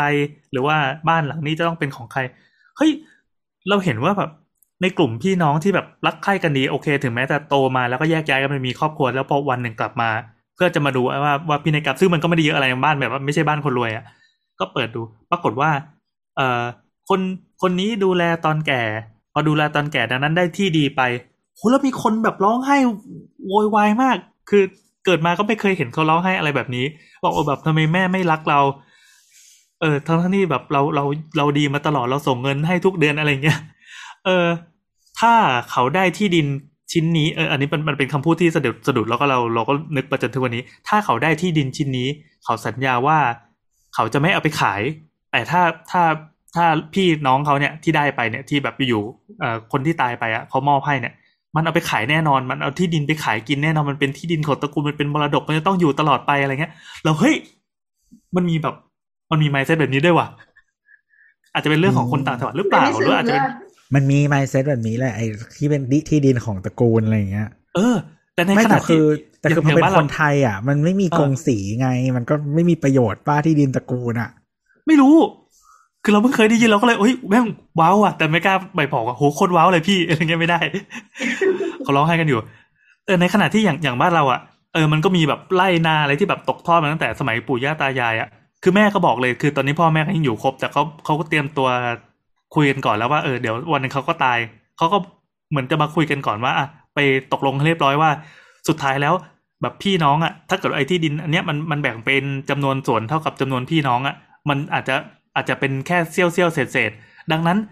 ขายแม่งเลยเอาตังค์มาแบ่งกันไหมอะไรอย่างเงี้ยเอ้ยก็ได้เหมือนกันเราแสดงว่าว่าเราว่าดีกว่านะไม่ต้องทะเลาะกัน หรือไม่ก็อะมีคนหนึ่งที่รับซื้อไปอะไรเงี้ย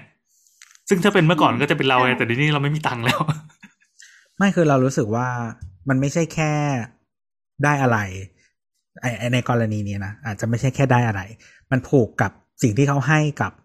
ความรักหรืออะไรบางอย่างอะไรแบบนั้นนะ มันทำให้ความหมายมันมากกว่าจำนวนเงินคิดเอง อืม เราก็ไม่รู้เราเข้าไม่ถึงเรา เราไม่เข้าใจความผูกพันหรือความสัมพันธ์อะไรแบบนี้เลย ไม่รู้ฮะเป็นลูกคนเดียว ครับ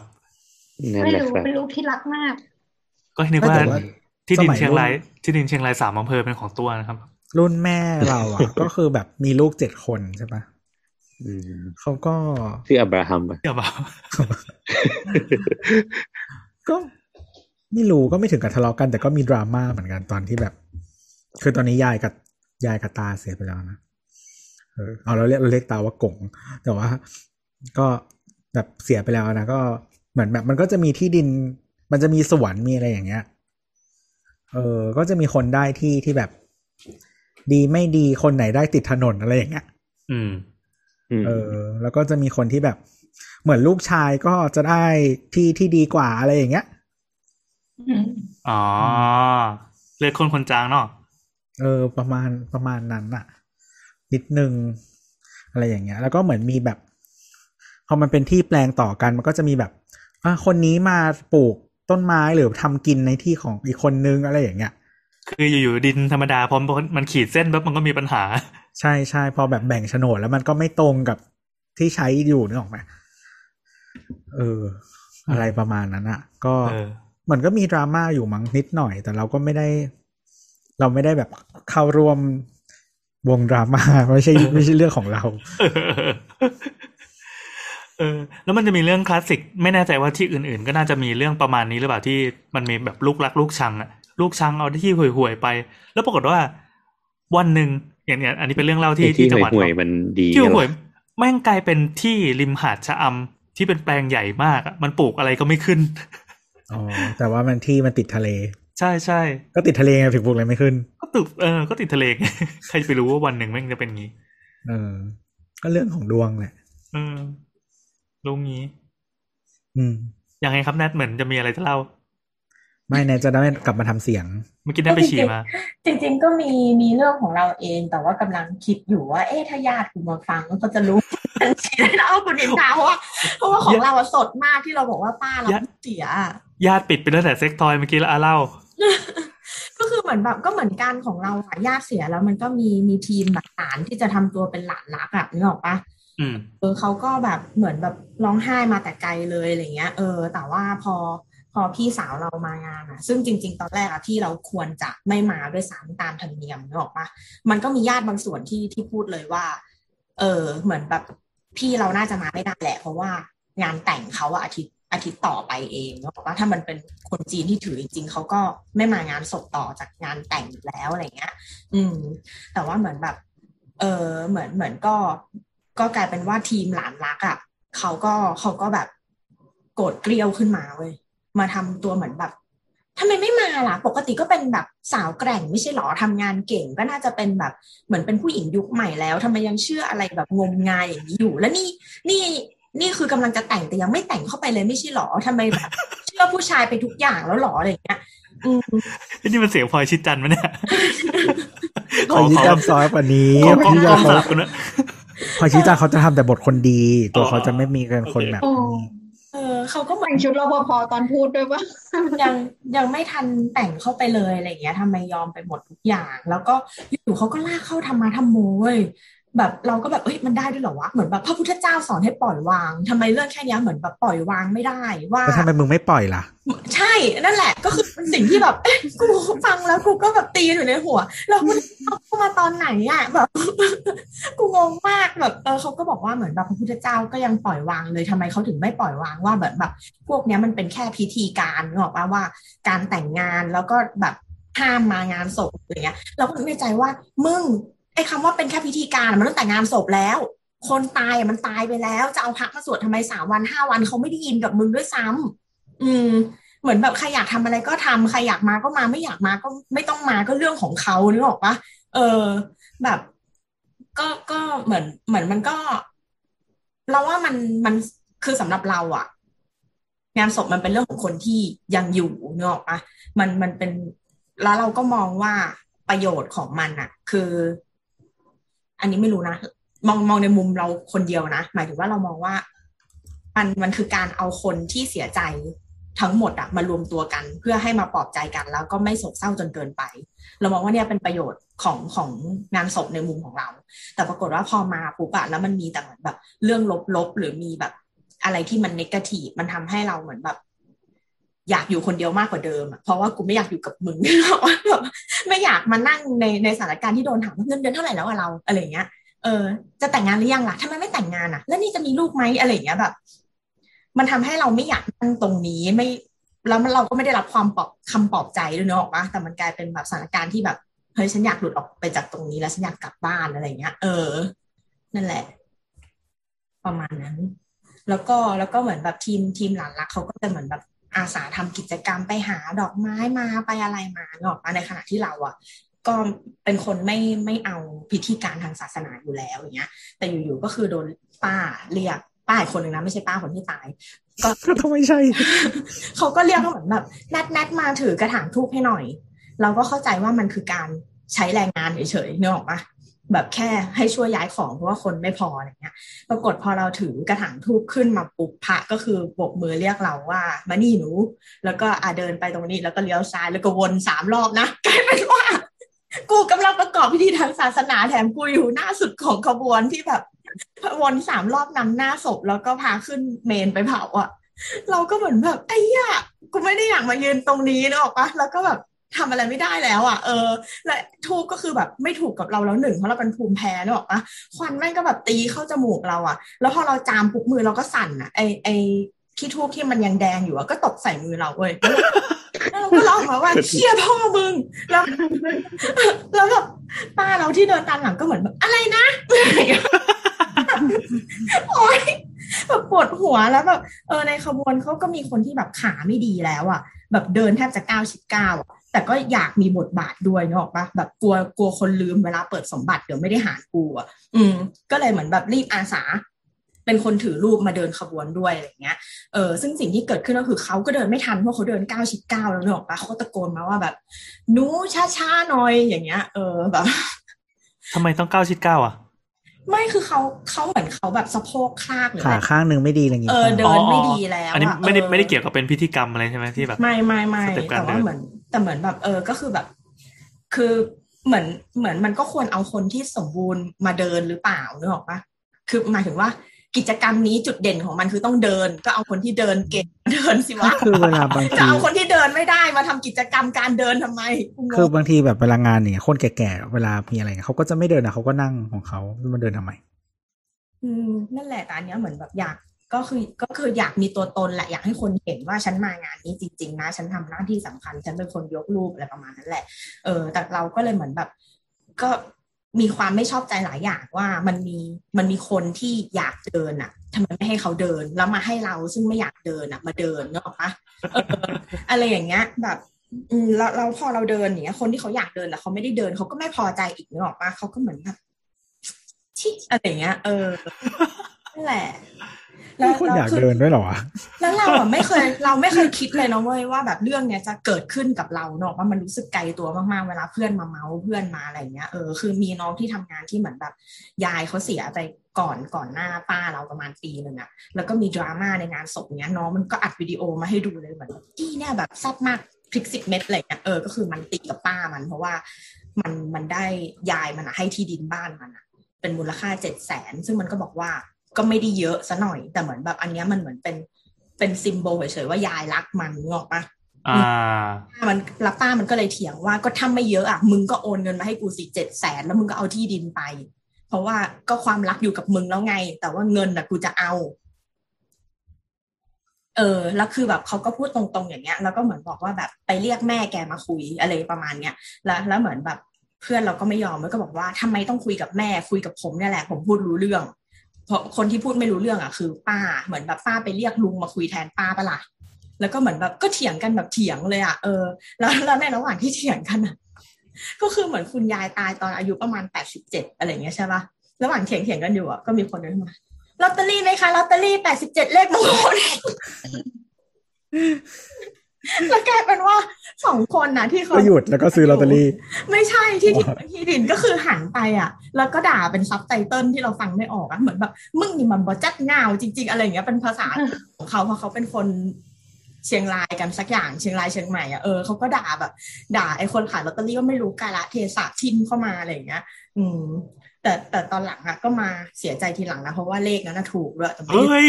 เออ ต้องซื้อแต่มันต้องมันต้องหยุดแล้วซื้อตอนนั้นเฮ้ยเลยโคตรล้ำอะมันไม่ได้นี่ไงมันต้องหยุดแล้วต้องซื้อนี่ท่านสอนใจเลยเนี่ย แล้วทุกอย่างที่เกิดขึ้นมันมีไอ้คลิปวิดีโอเป็นหลักฐานเนี่ยมันก็เลยแบบเออตลกตรงเนี้ยโอ้นี่ท่านสอนใจ แต่เราจำไม่ได้นะว่าเลขอะไรเป๊ะๆเออแบบว่าเนี่ยค่ะจบแล้ว เอาอย่างนี้ครับ คือเมื่อเมื่อเมื่อกี้เราคุยในช่องแชทถามว่าตกลงเอาเราคำถามเดียวไหม EP นี้เพราะว่าดูเรา ก็ระยะเวลาดูไหลก็นะเออดูไหลดูไหลหนุกดีหนุกดี อะโบอสมีอะไรแชร์ไหมไม่ไม่มีครับ ครับหมดหมดแชร์หมดแล้วนะไปฟังได้ตอนพ่อบทตายใช่อ๋อใช่เออเออมีเรื่องนั้นอันด้วยก็คือจะมีทุกดีเทลก็คือ สามารถฟังจบตอนแล้วก็เตรียมตัวทำงานศพได้เลยโอ้โห มันเป็นไกด์ไลน์สำหรับคนที่คิดพ่ไม่อออกตายอะไรเว้ยเงี้ยว่ามันจะพูดว่าอะไร เพราะมันจะพูดว่า เตรียมตัวสำหรับพ่อตายไม่แต่ว่าถ้าช่วงเนี้ย ถ้าช่วงเนี้ยงานศพก็คือแบบลำบากถูกปะเอ้ยแต่ช่วงนี้ถ้าเกิดงานศพก็คงจะใช้ใช้ไกด์ไลน์อันนั้นไม่ได้นะครับอาจจะต้องหาไกด์ไลน์ใหม่ ไม่แต่คือมันเกิดความสะดวกขึ้นนะให้มีข้ออ้างว่าเผาแม่งเลยอ้าวแล้วอย่างนี้ก็ไม่ทันได้ตกตกลงเรื่องสมบัติดิ อ้าวตกลงเรื่องสมบัติเกี่ยวอะไรกับงานศพไม่รู้ไงก็ต้องแบบเอาญาติมาเยอะๆมาเป็นสักขีพยานหน่อยไม่คือถ้ามีพินัยกรรม มันก็จบที่พินัยกรรมเนาะปะยกเว้นจะมีคนฟ้องก็ไปพิสูจน์อะไรก็ว่าไปแต่แม่แม่เราก็มาย้ำกับเราตลอดเลยว่าถ้าหมาม้าตายอะเนี่ยต้องแบบเผาหมาม้าในทันทีนะ อยากให้เขาแบบจัดงานศพอะไรเงี้ยม้าม้าไม่อยากนอนงานศพถ้าผีมันมีจริงม้าจะกลัวแบบไม่อยากโดนรับน้องอะ แบบเขาอยู่วัดมานานกว่าเนี้ยเออแม่บอกอันนี้คืออะไรวะผีตัวตายบูลลี่ เออคือเหมือนแบบว่าหมายถึงว่าแม่ไม่เชื่อเรื่องผี เพราะฉะนั้นด้วยความที่ไม่เชื่อ ก็แปลว่าไม่ต้องจัดงานไม่ชอบ แต่ถ้าอืมว่ามันมีชีวิตหลังความตายจริงอะ่ะ ฉันก็ไม่ชอบอีกที่ฉันต้องไปนั่งวังเวงอยู่ที่วัด คนเดียวเนกอะว่าฉันกลัวผีรุ่นพี่อย่างเงี้ย เออ ก็คืจริองว่ะไม่ว่าจะมีโรคหลังความตายจริงหรือไม่จริงอะ ก็คือไม่เอาไม่เอาไม่เอาวัดไม่ไม่อยากอยู่วัด ขอให้อยู่อยู่สั้นที่สุดก็คือเผาเลยอะไรเงี้ย แล้วแม่ก็เลยมาฝากฝังกับเราเขาบอกว่าพ่อเขาต้องไม่กล้าเผาแม่แน่เลยเหมือนเขาต้องแบบกลัวญาติมองไม่ดีกลัวอะไรเงี้ยเพราะฉะนั้นแล้วต้องเผาแม่ให้ได้นะ ถ้าแม่ตายอะไรเงี้ยโอ้ก็เลยมาฝากฝังไว้กับเราเฉยเลยเออเออเออแล้วอย่างเงี้ย อย่างงี้คือเขาแก้ปัญหากันยังไงวะ ในการที่เอ่อที่คนที่จะเป็นผู้รับผิดชอบพิธีกรรมทั้งหมดที่จะเกิดขึ้นเนี่ยจะต้องไปต่อสู้กับญาติซึ่งมีความเชื่อไปอีกแบบอย่างเงี้ยก็จริงจริงๆศพเป็นทรัจพย์ริสิงนๆเรานะสามารถจริง ๆ เราสามารถยืนยันนะสมมติเราเป็นบ้านหลักเนี่ยเราสามารถยืนยันได้ คือเป็นอคำย่างบอกว่าเป็นคำขอของผู้ตายอะไรอย่างงี้ใช่ไหมอืมมันก็จริงโอ้จริง ๆ มันยากว่ะคืออย่างนี้อย่างเออออย่างตอนอย่างตอนพ่อตายเนี่ยมันก็มีความยากเพราะว่า เขายังมีแบบพี่สาวอยู่อะไรเงี้ยซึ่งพี่สาวหรือญาติญาติๆเขาว่าเขายืนยันว่าจะต้องขับไปจัดที่ต่างจังหวัดให้ได้อะไรเงี้ยโอ้ซึ่งมันก็เป็นภาระค่าเดินทงเดินทางอะไรอย่างเงี้ยล่ะอืม อืม แต่เราก็ อะคืออย่างเงี้ย สมมติเราเราคิดว่ากลับไปที่เชียงรายอาจจะง่ายกว่า แต่เขาบอกว่า แต่คนคนเนี้ยอยู่กับเขามาแบบ เป็นหกสิบเจ็ดสิบปีอะที่ตกปะเขาก็บอกว่าเขาก็ควรจะมีสิทธิ์ ได้จัดการศพของน้องชายเขาอะไรเงี้ย ซึ่งก็พูดยากอะนะ จ่ายตังค์หมดเลยปะล่ะ กูสิใจาย เออ แล้วมึงจะมีเสือกอะไรอะทีนี้โหดไม่ไม่ไม่แต่แต่ว่าว่าดิเพราะว่าที่บ้านก็คือแบบอืมก็แล้วแต่อะไรเงี้ย ก็ถึงถามไงว่า จ่ายตังค์ไหมจ่ายตังค์ก็ไปทำเลย ก็ก็จริงๆก็จ่ายแต่ว่า อืมลูกทุกคืนลูกลูกๆแล้วเมียอาจจะหนักสุดอะไรเงี้ย อย่างไม่คือเป็นเจ้าภาพหนึ่งคืนมันไม่ได้จ่ายตังค์เนกอะปะอืมเออนั่นแหละช่างมันเถอะ ไม่แต่ว่าจริง ๆศพเป็นทรัพย์สินนะอืมก็คือเป็นสมมติมันก็ต้องให้คู่สมรสเป็นคนตัดสินใช่ป่ะ โดยปมันกเราติสามารถเขียนพินัยกรรมได้เออเขียนได้แต่เขียถ้านได้ถ้าไม่เขียนพินัยกรรมอะถ้าไม่ได้ถ้าไม่เห็นพินัยขีกรรมคือจริงๆศพเป็นทรัพย์สิน เพราะฉะนั้นก็มันจะต้องมีคนที่เป็นผู้ครอบครองทรัพย์สินก็คือภรรยาถูกไหมล่ะ ก็ปกติก็น่าจะเป็นคู่สมรสแหละ แล้วก็ลูก ตามลำดับไป อืม ตามลำดับที่แบ่งมรดกนั่นแหละอ่าอืมมันก็จะมีมันก็จะมีปัญหาเรื่องเรื่องอะไรที่มันนอกเหนือจากที่ระบุในกฎหมายอีก ก็เรื่องความสัมพันธ์ญาติโยมอะอารมณ์ประมาณเหมือนแบ่งที่ดินกันเนี่ยอืม ใช่ แต่คือคือใกล้สุดก็คือคู่สมรสแล้วค่อยมาเป็นลูกลงแล้วก็ค่อยขึ้น ค่อยเป็นพ่อแม่ใช่พ่อแม่ใช่แล้วค่อยไปพี่น้อง เออเนี่ย เราก็มีคุยกับแม่ว่าเราว่าเราจะเขียนพินัยกรรม ไม่ใช่เพราะว่าจะแบ่งอะไรนะ แต่ว่า เพราะว่าเราว่าไม่มีใครรู้เลยว่าเรามีอะไรอยู่ที่ไหนบ้างนึกออกปะแบบอืมเออ แล้วบางทีไอ้พวกไม่ไม่รู้ว่ามีอะไรอยู่ที่ไหนบ้างมันกลายเป็นปัญหา เพราะว่าแบบอืม บางทีมันก็หายไปเลยนึกออกปะแบบใครมาหยิบไปก็ไม่รู้แบบ อาจจะไม่ได้ตายวิธีธรรมชาติแบบกู้ภัยอะไรอย่างเงี้ยนึกออกไหมอืม หรือว่าอืมหรือว่าหรือว่าแบบ เอออาจจะมาเจอทีหลัง แล้วมันกลายเป็นปัญหาตรงลำดับ ว่าแบบณวันที่เจอสินทรัพย์นี้ไอคนนั้นที่ควรจะได้ตายไปแล้ว หรืออะไรแบบ แล้วมันก็แบบผิดลำดับอะนึกออกปะเพราะลำดับกฎหมายมันก็งงงๆนิดนึงอะอืม ประมาณอืมนั้นแบบก็เลยมีความคิดอยู่ว่าจะเขียน พินัยกรรมเพื่อที่จะบอกว่าฉันมีอะไรอยู่ตรงไหนบ้างอย่างเงี้ย แต่ว่าแต่ว่าเราอะโอเคกับการแบ่งตามกฎหมายแล้ว คือหมายถึงว่ากฎหมายมันมันมันกฎหมายมันก็ถูกดีไซน์มาที่ให้คนที่ใกล้ชิดเราก่อนถูกปะล่ะอือืมมเออซึ่งซึ่งตามหลักแล้วส่วนมากอะ มันก็ accurate อยู่แล้วว่าคนพวกนั้นก็คือ เราก็เราก็สนิทหรือชอบพอใจเป็นพิเศษเนาะ อืมก็เลยไม่ได้มีปัญหาอะไรกับการที่จะแบ่งตามกฎหมาย แล้วถ้าสมมติว่าลำดับขั้นของทุกคนที่เราที่เราแคร์และรักพอที่จะอยากให้เขาอะหายไปหมดแล้ว คืออสูมว่าเราตายช้าแล้วเขาตายก่อนนั่นแหละ เออ เราก็ไม่มีปัญหาแล้วว่าจะเอาที่เหลือไปทำอะไร อยู่ดี ก็เลยไม่รู้ว่าจะเขียนไปทำไมว่าให้ใครเท่าไหร่ เออ อันนี้อันนี้คือความคิดของณวันที่ไม่มีไม่มีลูกไม่มีหลัวนะอืม แต่ถ้าอืมคิดว่าถ้าตัวเองมีลูกมีหลัว ก็คงสถานการณ์เปลี่ยนเหมือนกัน ไม่แต่ว่าถ้ามีลูกมีผัวคือปกติแล้วอะสมมติในกรณีจดทะเบียนสมรสอะคนมันจะต้องแบ่งสินสมรสก่อนอย่างแรก เพราะฉะนั้นอะสินทรัพย์ ทั้งหมดที่เกิดขึ้นระหว่างตอนที่เราแต่งงานไปแล้วอะมันคือหารครึ่งก่อน ไอ้ก้อนครึ่งที่เหลือนั้นอะถึงกลายเป็นมรดก อืม แล้วมรดกก้อนเนี้ยผัวก็ยังได้อยู่ส่วนหนึ่ง แล้วก็แบ่งกันลูก แต่ว่าถ้าเออแบบลำถ้าไม่มีอะไรเงี้ยก็คือไปลำดับถัดไปก็จะเป็นพ่อแม่แล้วค่อยเป็นพี่น้องก็ว่าไป แต่ว่าถ้ามีถ้ามีผัวก็คือ เริ่มจากคู่สมแบ่งสินสมรสก่อน แล้วค่อยส่วนที่เหลือเป็นมรดก อืม ครับ น้ำทำไมน้ำทำได้อย่างนั้นวะน้ำดูเหมือนมีอะไรอยากจะเล่าแต่แบบ เหมือนหาจังหวะเข้าไม่ได้ปะไม่ลืมไปแล้วอะไรวะคือเราเราเราไม่ค่อยสนใจเรื่องทรัพย์สินมาก เราเป็นคนอีโมชันแล้วก็เวลาที่คนในครอบครัวเสียเราจะเสียใจ เราก็โฟกัสอยู่แค่นั้นนั่นแหละก็เลยไม่ค่อยมีเรื่องอย่างนี้ให้เราอืมอืม เราไม่ค่อยเรากลายเป็นว่ารอบล่าสุดอะอย่างป้าเราที่ตายอะเราเราไม่ได้เสียใจที่เขาไปเพราะว่าเขาอยู่เยอะแล้ว แล้วก็เหมือนเขามีโรคประจำตัวหลายอย่าง เออแล้วก็คือด้วยสองอย่างประกอบกันอะจริง ๆ มันก็มันก็ไม่ใช่เรื่องที่เหนือคาดนึกออกปะอยู่แล้ว แล้วก็พอบวกไปอีกว่าเขาตายสบายมากก็คือ หลับแล้วก็ไปเลยอะอืม เราก็เลยรู้สึกว่ามันแบบ มันไม่เห็นมีอะไรน่าเสียใจเลย มันเป็นเรื่องที่ดีอะนึกออกปะถ้าถ้าสมมติว่าใครที่ได้ตายแบบนั้นก็เป็นเรื่องที่โชคดีแล้วอะ เออแทบจะต้องขอพรด้วยซ้ำว่าแบบเฮ้ยเอาแบบนี้ขอแบบนี้บ้างอะไรเงี้ยเออ แต่ว่าโมเมนต์ที่เราเสียใจอะ เพราะว่าสามีเขาอะยังไม่ตายแล้วตอนที่นั่งดูแบบ นั่งดูสามีเขาฟังพระสวดอะอันนั้นน่ะน้ำตาไหลนึกออกปะเอออืมอืมมันมันคือคนที่ยังอยู่อะที่ที่ที่เราแบบ เหมือนเหมือนอินไปกับเขาเสียใจด้วยอะไรเงี้ย อืม อืม ก็เป็นฟังก์ชันของงานศพนั่นแหละ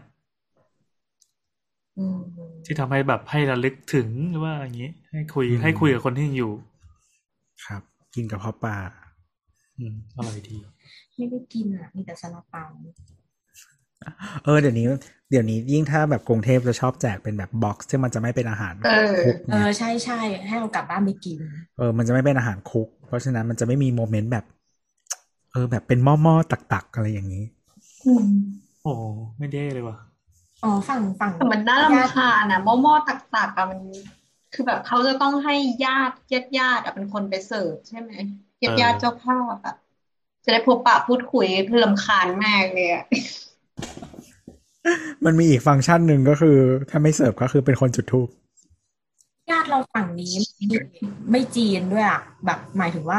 จีนน้อยมากหนักไปทางไทยมากกว่า เออ ก็เลยมีแต่พระมีแต่อะไรอย่างเงี้ย ไม่ไม่ค่อยตื่นตาตื่นใจ ตอนปู่เราเสียอะมีชุดฟางตามลำดับด้วยนึกออกปะแบบฟางอืมอืมฟางเหลืองอะไรอย่างเงี้ย เออ แล้วก็มีสะพานให้ข้ามด้วยอะไรอย่างเงี้ย ซึ่งเราแบบ คืออะไรวะ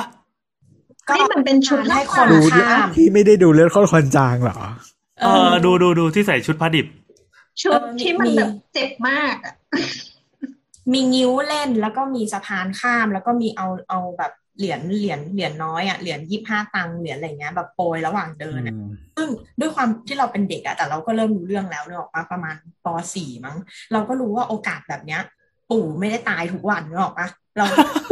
โอกาสแบบเนี้ยแล้วอะเออ แต่ว่าแต่ว่าย่าก็เหมือนถามว่าใครมีเมนอะไรเงี้ยไม่ให้ขึ้นอะไรเงี้ย เอออ่า ไม่ใช่ไม่ใช่ป .4 ด้วยซ้ำม .3 มั้งม .2 หรือม .3 เนี่ยแหละ เออ มันก็เริ่มรู้เรื่องแล้วอะ อืม ก็เลยแบบบอกว่าไม่มี เพราะว่าอยากเดินสะพานมาถ้าแบบถ้าพิธีกรรมมันมีผลจริง ๆ ก็ไม่รู้ว่าตอนนี้ปู่อยู่ในนรกจะโกรธกูหรือเปล่าว่าแบบเกิดเฮียย่าย่าลือบอกลือแล้วใช่ไหมว่าถ้ามีเมนอย่ามาเดินเออโทษทีนะปู่แต่ว่าความดีที่ปู่ได้ทำมาตลอดชีวิตเนี่ยพังทลายเพเพราะราะมีมีคนเมนมีเมนเออไม่ก็ไม่รู้ว่าจะได้เดินอีกเมื่อไหร่แล้วก็ตั้งแต่ปู่เสียไปนะไม่ได้เดินสะพานอีกจริง ๆ นะต้องขอบคุณปู่ด้วย ได้เทิร์นถือกระถางทูบแทนคือที่ที่เคยลองอ่านอ่านๆมา รู้สึกว่างานศพจีนอะเป็นอะไรที่มันทำน้อยลงมากกว่าพิธีกรรมอื่น ๆ ของคนของคนจีนนะไอพิธีมงคลส่วนใหญ่ยังทำกันอยู่ แต่พิธีเนี้ยไม่ค่อยทำกันแล้ว เพราะว่ารายละเอียดมันเยอะแล้วน่าก็น่าจะแพงด้วยแหละ อืมอย่างบ้านเราก็ไม่มีนะงานศพอะแต่ว่า ไอ้พวกงานอื่นๆน่ะ ก็ยังพอมี ที่ทำทำกันเวลารวมญาติแบบ วันศาสตร์วันตรุษนู่นนี่นั่นอะไรเงี้ยแต่งานศพไม่มีเลยแต่ในชีวิตนี้ไม่เคยไปงานศพแบบนั้นเลยอืมของปู่นี่จีนแบบจีนจ๋าจริง ๆ ก็มีวันหนึ่งไอเจ้าภาพคือสมาคมอะไรนั่นด้วยอะสมาที่มอบมอบทองให้กับลูกหลานที่สอบได้ที่หนึ่งของโรงเรียนอะออกมาเออมันเป็นสมาคมแบบแซ่อะไรอย่างงี้ปะเออเออนั่นแหละ แล้วเขาก็มีแบบประกาศเป็นจีนมีอะไรอย่างเงี้ย ก็วุ่นวาย แต่ก็มีพระสวดเหมือนกันนะอืมอืมเลยเหมือนแบบพิธีแม่งยาวนานมากอะแบบหลับหลับบนรถแล้วก็ตื่นมาแล้วก็นั่งแล้วก็พนมมือแล้วก็หลับแล้วก็ขึ้นรถก็หลับอย่างเงี้ยแบบกูเน้นหลับอย่างเงี้ย ยกเว้นตื่นตาที่แบบ เอามาอะไรอย่างเงี้ย แบบเดินสะพานเอามาไอ้นู่นไอ้นี่ดูนิ้วหรืออะไรอย่างเงี้ย ก็จะตื่นว้าวอืมครับพอยัง ไม่ได้ตอบคำถามจาก Facebook เลย ไม่มีด้วยเหรอ มีเอ้ยโฆษณาหน่อยว่าเราเปิดมีกรุ๊ปลับโฆษณาไปกลุ่แล้มลับวเหรอวะเขาวที่แล้วอ๋อไปแล้วเออพูดถึงกรุ๊ปลับเลยนึกขึ้นได้เรามียังไงดีมาก ๆ มาบอก อะไรครับสำหรับคนที่กลัวเสียโอกาสนะคะ ยังมีโอกาสนั้นอยู่ ฉลามแนทยังไม่มีคนมาติดต่อขอท่านสามารถตัวเทียติดต่อมาขอซื้อฉลามได้ เอาไปลงขายดิ มันมีแบบเราอะไปมันมี buy and sell นะในนั้นอะเราไปบอกในกลุ่มลับใช่ปะว่าเนี่ย เราเราไปปรึกษาในรายการช่างเถอะว่าทำไงดีเราถึงจะขายฉลามได้ ปรากฏว่าก็มีผู้ฟังคนหนึ่งอะเอาลิงก์มาแปะ แต่ว่าขี้เกียจหาลิงก์อะอันนี้เล่าจากความทรงจำละกัน คือเขาพูดเลยเลยเขาไม่ได้เขียนแคปชั่นเขาเอาลิงก์มาแปะเฉยๆ และในลิงก์อะก็คือเขียนว่าเหมือนเป็นเน็ตไอดอลของที่อังกฤษอายุสิบเก้าอะ ใส่ชุดประมาณชุด feel เชียร์ลีดเดอร์แนบเนื้อนึกออกปะ แบบเจาะเจาะรูตรงกลางเป็นรูปดาวแล้วให้เห็นเห็นเห็นเนินนมที่บีบกันอะอ๋อเออแบบใส่ชุดแบบนั้นกับประมาณแบบหูฟัง หูฟังแบบ headphone ที่มีหูแมวอะไรเงี้ย สายสายแบ๊วอะเออ แล้วก็อยู่ในอ่างอาบน้ำแบบไลฟ์อาบน้ำอะไรเงี้ย แล้วก็ตักน้ำอะ ใส่ขวดเล็กๆอะขาย ขวดละประมาณ24ปอนด์สเตอร์ลิงเรารู้แล้วคนนั้นคือใคร หรือคิดเป็นเงินไทยประมาณ 974 บาทอะไรเงี้ยในเว็บมันก็แปลงให้นะ ไม่รู้ว่าปีไหนถึงได้แปลงออกมาเป็นค่าเงินนี้ เอออืมนั่นแหละ แล้วเราก็เลยไม่รู้ว่าสิ่งที่เขาจะบอกคือ หมายถึงว่าให้เราอะแถมแถมน้ำอาบของเราไปกับฉลามเหรอถึงจะขายออกหรือยังไงเขาอยากจะคือบอกอะไรวะหรือเขาจะบอกว่ามันหมดยุคของฉลามแล้วให้เราขายน้ำอาบแทนเลยนะก็คือน้ำอาบก็คือหลังจากที่เราทำพิธีการมังกรรำมาก่อน หรือเขาจะหมายถึงว่าให้เราอะไลฟ์กับฉลามก่อนถึงจะขายได้อะเราก็ไม่เราไม่รู้ว่าเขาอิมพลายอะไรพยายามตีความอยู่ ให้ทำมังกรรำมาก่อนแล้วค่อยอาบน้ำเป็นเวลาหนึ่งเดือนโอ้ยไม่ไหวไปจะมีย์ไม่รับส่งแล้วอะกลายเป็นชีวภาพแล้วป่ะ ไปถึงแบบไปส่องกล้องขยายดูแบบโอ้โหข้างในแบบเลื้อยกันเต็มไปหมด ช่วงนี้ทำง่ายด้วยเพราะว่าอยู่แต่บ้าน เออ ในกล้องก็คือเห็นแนทตัวเล็กๆเต็มไปหมดโอ้โหแนทตัวเล็กๆกำลังทำเสียงโลมาแข่งกันโอ้โหพอเนื้อเยื่อโอเค พอยังอือฮึพอแล้วค่ะ อ่าเราเราจบด้วยสาวสาวสาวนิวส์ละกันนะครับ เห็นตัวส่งไปในกลุ่มสามโคก อันนี้รู้สึกน่าสนใจดี เพราะว่ามันมันเกี่ยวกับเนื้อหาที่เราคุยกันตลอดอีพีอันไหนวะ มาครับ สาวสาวสาวนิวส์ เสร็จตีหนึ่งตีสองทุกวันวัยยาวัจกร วันใจเตาระเบิด ยอดเผาศพโควิด สูงทะลุหนึ่งร้อยเอ็ดวันนี้โอ้เขาเอาเขาเอาคำเอ่อเอาคำที่ไว้ตรงท้ายสุดอะมาไว้ข้างหน้าสุดอะเป็นโยดาเหรอคนเขียนอะวัยยาวัจกรคืออะไร วัยยาวัจวัยยาวัจกรแปลว่าผู้ขนขวายช่วยทำกิจของสงฆ์คือจะต้องแบบมีความแอคทีฟด้วยนะ หมายถึงผู้ช่วยเหลือรับใช้ใช้พระสงฆ์ทำกิจธุระแทนสงฆ์ ก็พวกมัคคทายกอะไรอย่างเงี้ยใช่ไหมอะไรแบบนั้น คนที่อยู่ในครับวัดแบบสับเปลือหรืออะไรก็ได้ก็ตามที่แบบว่าอยู่ในทำกิจกรรมในวัดเออะอทีนี้ในในกฎหมายมันมีนะ ก็คือเอ่อมีอำนาจหน้าที่ดูแลการจัดการทรัพย์สินของวัดได้ตามที่เจ้าอาวาสอะมอบหมายเป็นหนังสือด้วย และกำหนดให้วัยวะวัยยาวัจกรแบบแบบวัยยาวัจกรเนี่ยเป็นเจ้าพนักงานตามกฎหมาย นั่นแสดงว่าคนที่ไปพนักงานของวัด เออเออมันเป็นแบบเขาเขาไม่ไม่เรียกว่าสับปะเลออะไรอย่างงี้ปะ จริงๆก็คือเป็นเจ้าหน้าที่ที่ทำทำหน้าไม่ที่รวคือสับมเปลือมันอาจจะเป็นแบบ profession ที่ specific กว่าไงๆอ๋ออืมก็คือเจ้าหน้าที่วัดนั่นแหละเออคือในข่าวเนี่ยจากข่าวสดเขาบอกว่าที่วัดราชประคองธรรมเขาเผยยอดเผาศพผู้เสียชีวิตโควิดเนี่ยทะลุหนึ่งร้อยเอ็ดรายละ คือเยอะที่สุดในจังหวัดนนท์อันนี้วัดนี้อยู่จังหวัดนนท์คือวันเนี้ยวันเดียวอืมคือเขาให้ให้ไปผู้เสียชีวิตเนี่ยไปวัดนี้วัดเดียวหรือว่า มันเป็นเรื่องบังแล้วเอิญก็จะที่ทุกเก็บคนสมาถิติวัดนี้จากวัดนี้ไงเอามาว่ามาเป็นข่าวเนี่ยหรอกปะเขาเหมือนเขาพูดมาว่าแบบเนี่ยเผาคือวันหนึ่งอะเผาหลายศพใช่ไหมเผาจนถึงแบบใช้เวลาถึงแบบตีหนึ่งอะไรอย่างเงี้ยกว่าจะเสร็จกิจแล้วอ่าคือเหมือนเขาบอกว่าเผาแบบเผาทุกวันต่อเนื่องจนเตาจะมีจะพังแล้วอะคืออย่างฟังก์ชันของเมนอะเขาจะต้องมีให้วันหนึ่งห้ามเผาใช่ไหมวันอะไรห้ามเผาอะวันศุกร์ปะ ไม่รู้มีวันพระอะไรอย่างงี้ป่ะวันศุกร์แนห้ามปะเผาวันเสาร์ห้ามอะไรสักอย่างเออไม่รู้จำไม่นั่นได้น่ะในหนึ่งสัปดาห์มันจะต้องมีวันเบรกเตาหนึ่งวันนะแต่ตอนเนี้ยคือเผาต่อเนื่องต่อเนื่อง แล้วไม่ใช่แค่เผาวันละหนึ่งจ็อบหรือสามสี่จ็อบตามตามสไตล์เนี่ยนะอันนี้คือทะลุเป็นร้อยจ็อบที่รวมๆกันอืมเออจริงๆมันก็น่าสนใจนะคือ ไม่เคยมีใครใกล้ตัวที่ออกแบบเมนแบบเมนชาวบ้านเลย มีแต่แบบเป็นเป็นทีมที่ไปออกแบบพระเมรุมาตรอะไรเงี้ยเราเราเคยอ่าน อ่านเกี่ยวกับเตาเผาของสิงคโปร์คือสิงคโปร์เนี่ยพื้นที่มันแพงใช่ไหมเขาก็ต้องทำให้มันเล็ก แล้วก็แต่ว่ามันยังมีคนเอเชียที่เป็นแบบคนจีนหรือว่าคนพุทธที่ที่เขายังต้องการพิธีกรรมในการเผาอยู่อะเอออ่าดังนั้นเตาเผาเขาจะต้องมีประสิทธิภาพสูงมาก เขาก็เลยลงทุนกับเทคโนโลยีเนี่ยว่าให้ใช้เวลาสั้นที่สุด ขนาดเล็กที่สุด แล้วก็ใช้ได้นานที่สุด คือมันต้องการความ sustainable มาก ๆ ในการเผาศพอะอืมอืมเรารู้สึกว่า เออ เราไม่เคยมองเตาเผาของเราว่ามันควรจะแบบมีเทคโนโลยีในสักครั้งหนึ่งเราทำแต่ไม่แบบแต่ว่าว่าเตามันทุกต้องมีรูปทรงของปล่องขึ้นไปอะไรอย่างเงี้ย แต่ว่าหมายถึงตัวเตาเองเดี๋ยวนี้มันก็เป็นเตาไฟฟ้าเป็นระบบอะไรอย่างนี้หมดแล้วนะแต่ว่าเรายังใช้พื้นที่เยอะอยู่ แล้วก็ยังมีฟังก์ชันที่เป็นแบบ ที่เกี่ยวกับศาสนาอยู่อะ ยังปล่องอะเราก็ยังทำอยู่ตลกดีน่ารักดี ส่วนตัวนะไม่แต่ว่าตัวเตาจริง ๆอะมันเป็นแบบระบบใหม่หมดแล้วนะ ส่วนใหญ่อะอืมมันไม่ใช่การเผาแบบเผาแบบเมื่อก่อนแล้วนะอืมนั่นแหละเมื่อไหร่เมืองไทยจะมีแบบ water cremation พอดีพูดเรื่องเผา แล้วก็พูดเรื่องงานศพด้วยเราก็เลยส่งลิงก์ข่าวหนึ่งไปให้ดู อันเนี้ยปรากฏว่าเป็น เหตุการณ์ไฟไหม้ที่เกิดมาเมื่อประมาณสองสามเดือนที่แล้วปะเออ มีนา มีนา ก็เราเพิ่งรู้ว่าเนี่ยบ้านเพื่อนเราเองแล้วก็ไหม้แบบเยอะมากแบบ คือไหม้จนไม่สามารถเอาหมาออกมาได้ทันอะเหตุการณ์เนี้ยไม่มีไม่มีคนบาดเจ็บเลย แต่ว่าหมาตายสองตัว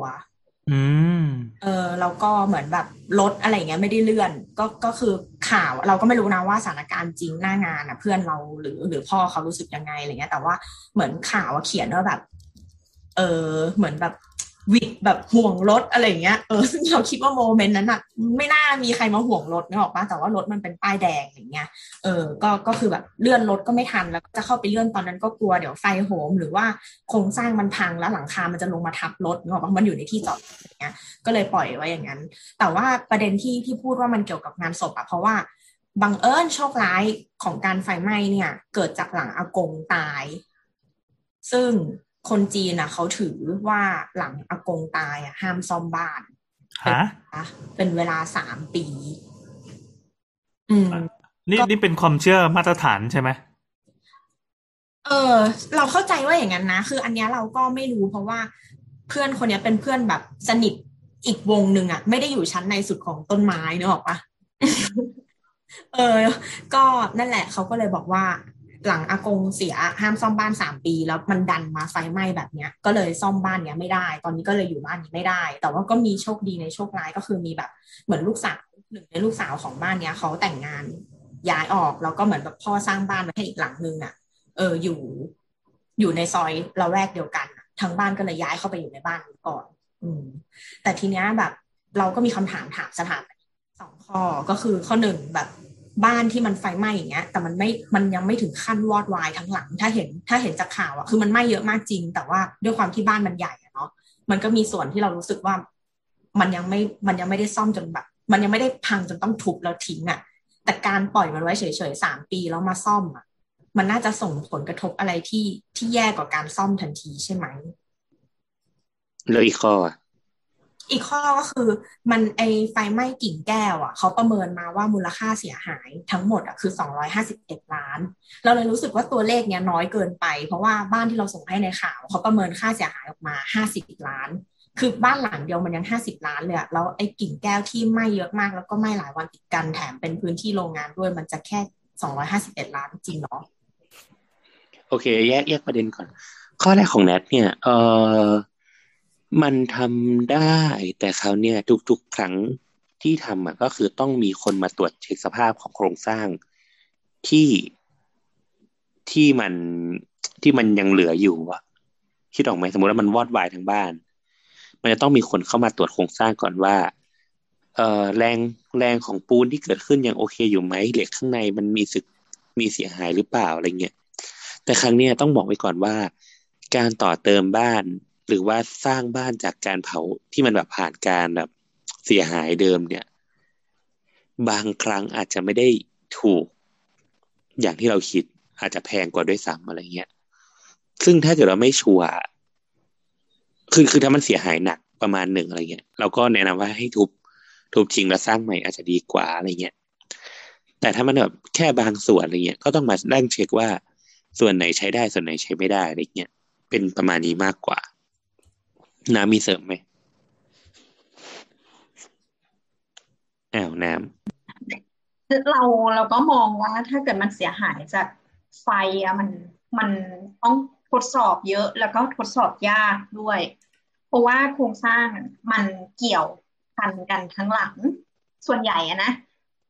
แล้วถ้าเกิดมันมีบางส่วนที่มันโดนทำลายแล้วอะส่วนใหญ่ถ้าเกิดจะ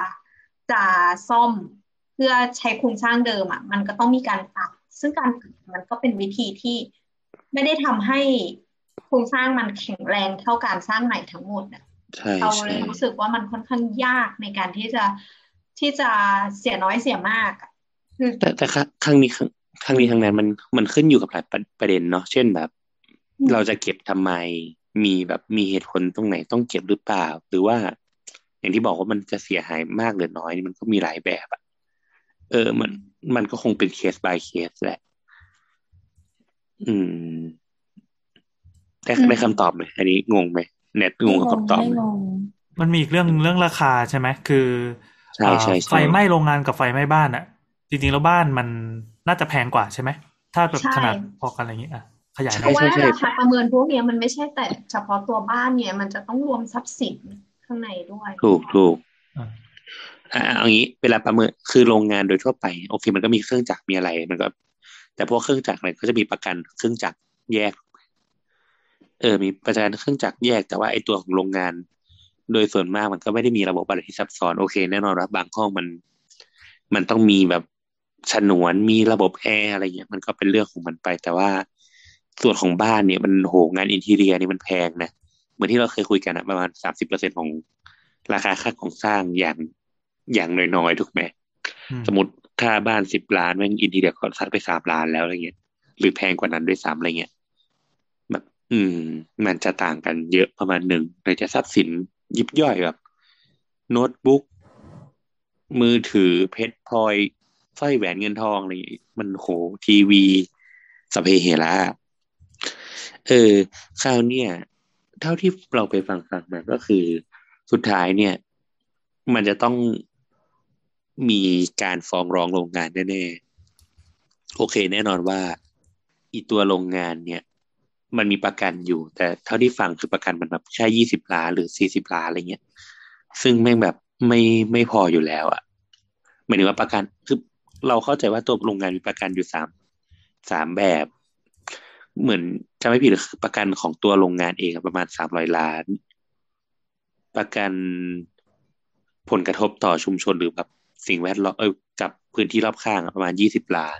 อีกอันไม่แน่ใจว่าเป็นประกันเครื่องจักรหรือประกันอะไรไม่รู้อะอีกประมาณแบบห้าล้านหรือสิบล้านอะไรเงี้ยซึ่งไอประกันโรงงานเนี่ยมันมันก็คง cover อยู่ในสามร้อยล้านนั่นแหละอืมแต่อีประกันชุมชนเนี่ย ประกันพื้นที่รอบรอบข้างเนี่ยยี่สิบล้านเนี่ย แค่ชุมชนใกล้ๆชุมชนเดียวนี่ก็น่าจะเอาไม่อยู่แล้วอะอืมเพราะว่าเดี๋ยวมันจะต้องโดนฟ้องเรื่อง เอ่อ เช่นแบบสมมติว่าสารเคมีไหลลงไปสู่แม่น้ำเนี่ยใครรับผิดชอบ สารเคมีอยู่ในอากาศเนี่ย หรือว่าเอาแค่ ถ้าเกิดว่าคนที่ตรงนั้นนะอีกสักสิบปีอะเป็นมะเร็งหรือเป็นเหี้ยอะไรสักอย่างขึ้นมา แล้วเขาสืบได้ว่า มันมาจากโรงงานเนี่ย จากกรณีเนี้ยก็ยังโดนฟ้องได้อีก เหมือนเหมือนที่เขาฟ้องอะไรอะ ไอ้เมื่อก่อนมันจะมีอะไรว่าเหมืองคริสตี้หรือสักอย่างอะที่เขาฟ้องกันนานมากที่แบบคนในชุมชนตาบอดอะไรเงี้ยอืมอืม มันจะมีเรื่องพวกเนี้ยอีกเยอะมาก โอเค เหมือนทางง่ายสุดก็คือ โรงงานก็โดนฟ้องถ้าจ่ายไม่ไหว ก็ก็ถูกบังคับล้มละลายอะไรก็ว่าไปขายที่อะไรเงี้ย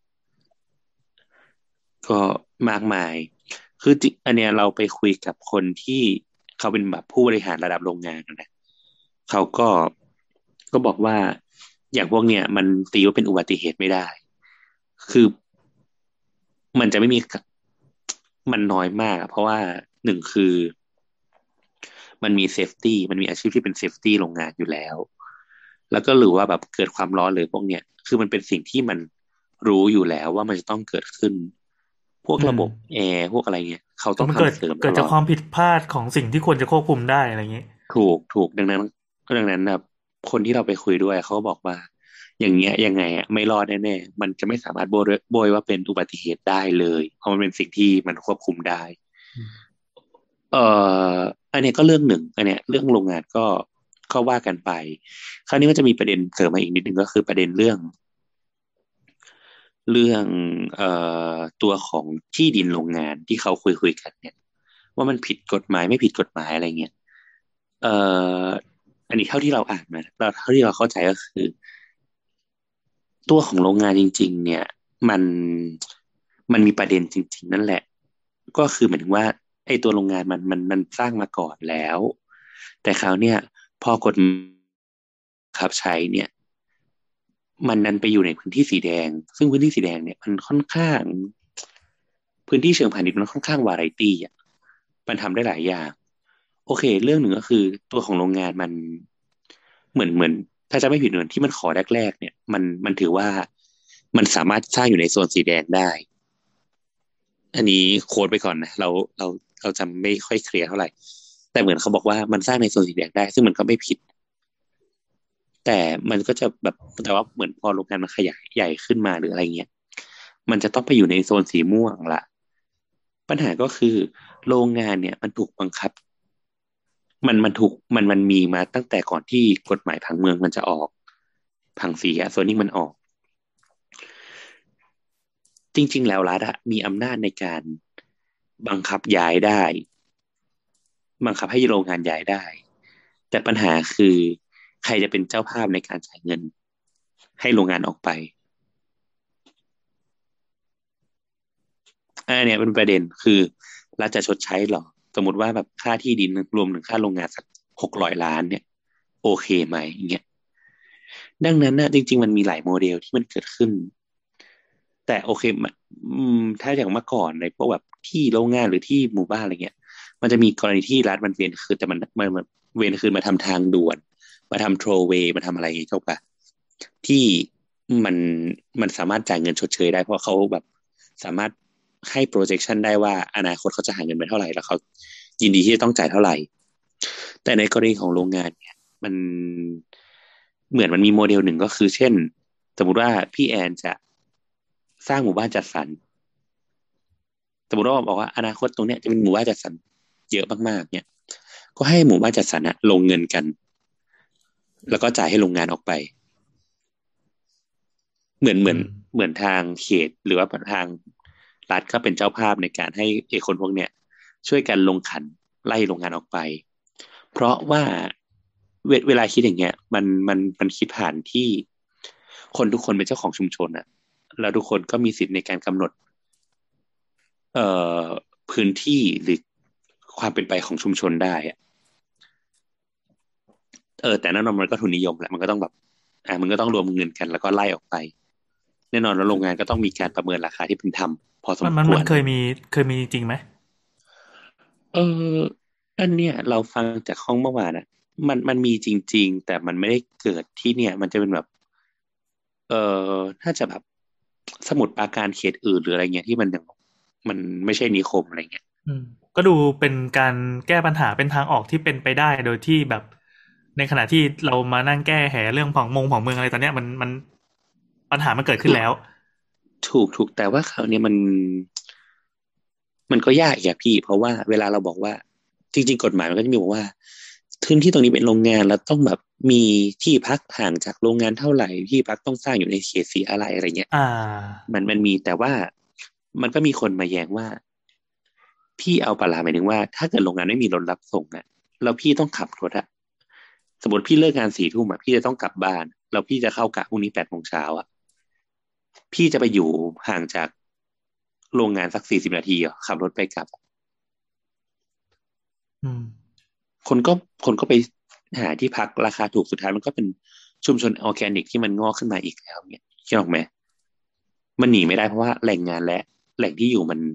ไปด้วยกันนะโอเคมันแน่นอนว่ายกเว้นว่าคุณจะสั่งว่า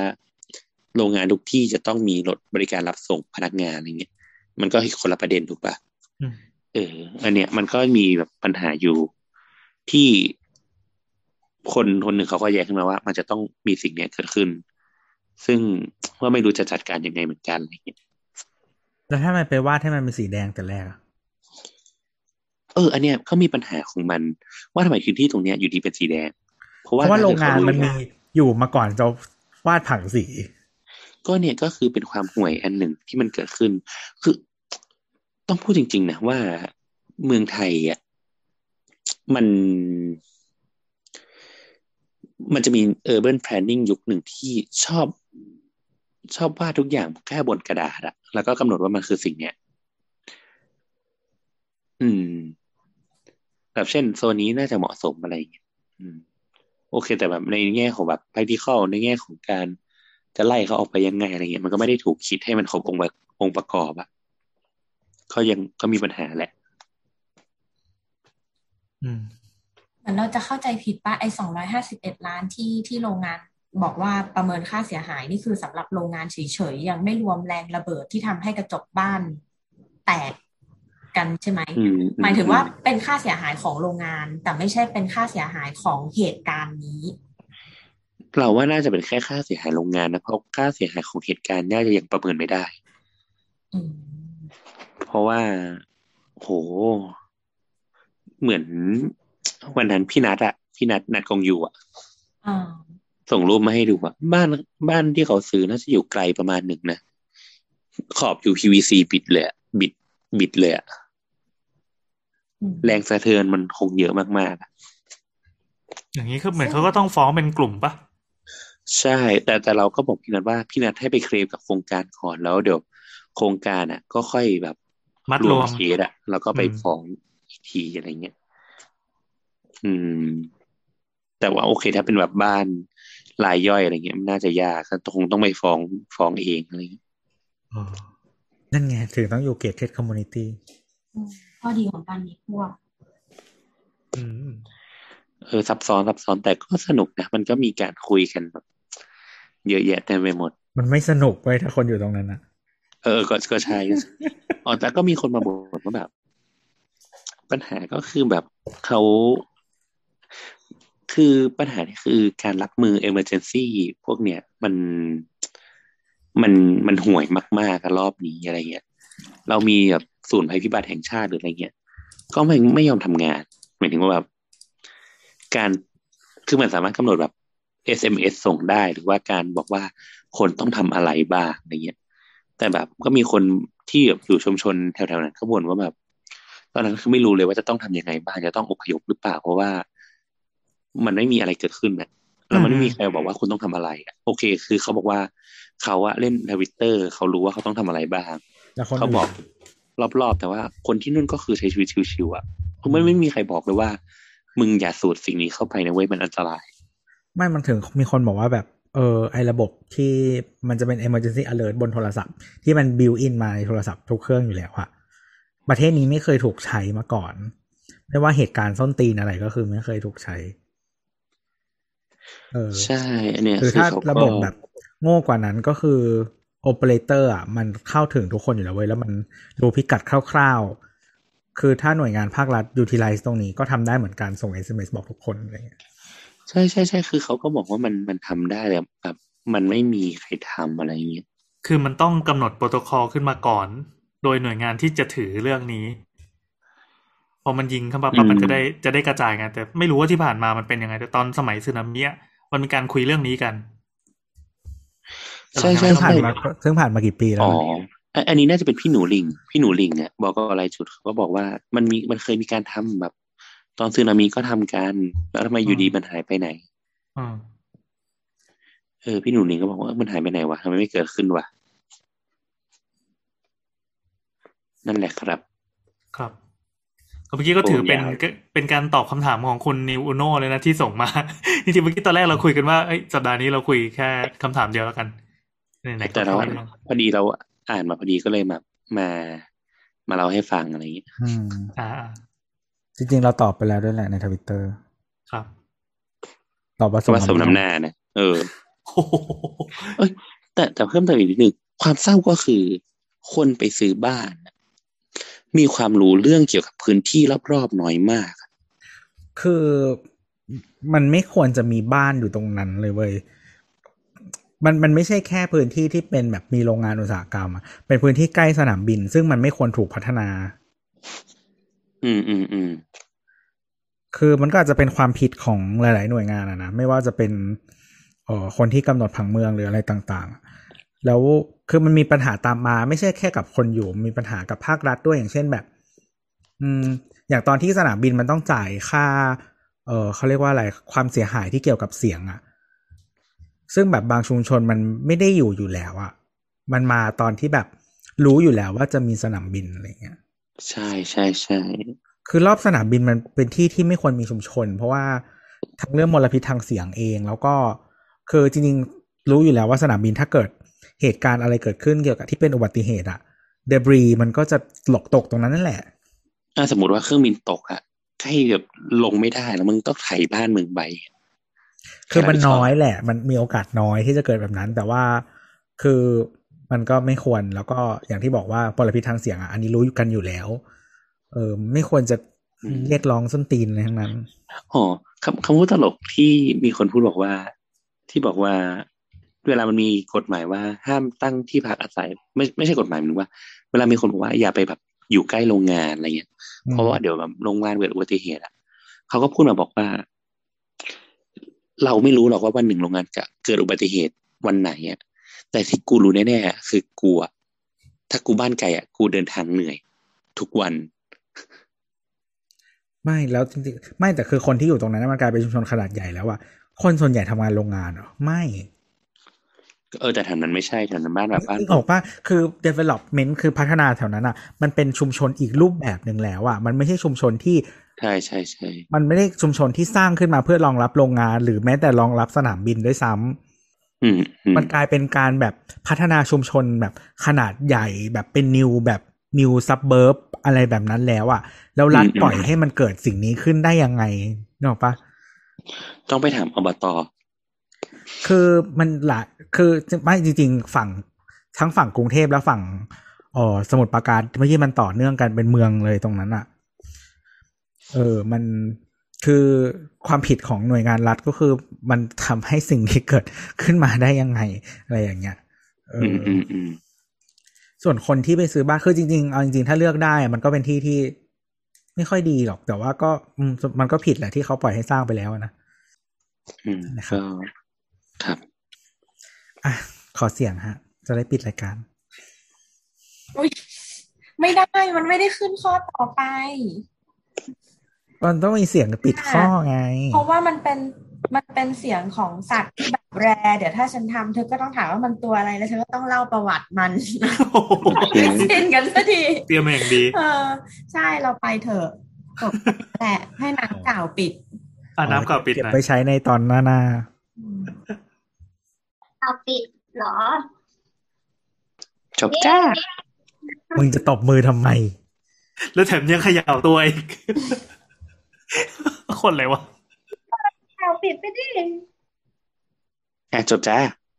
ครับสวัสดีครับ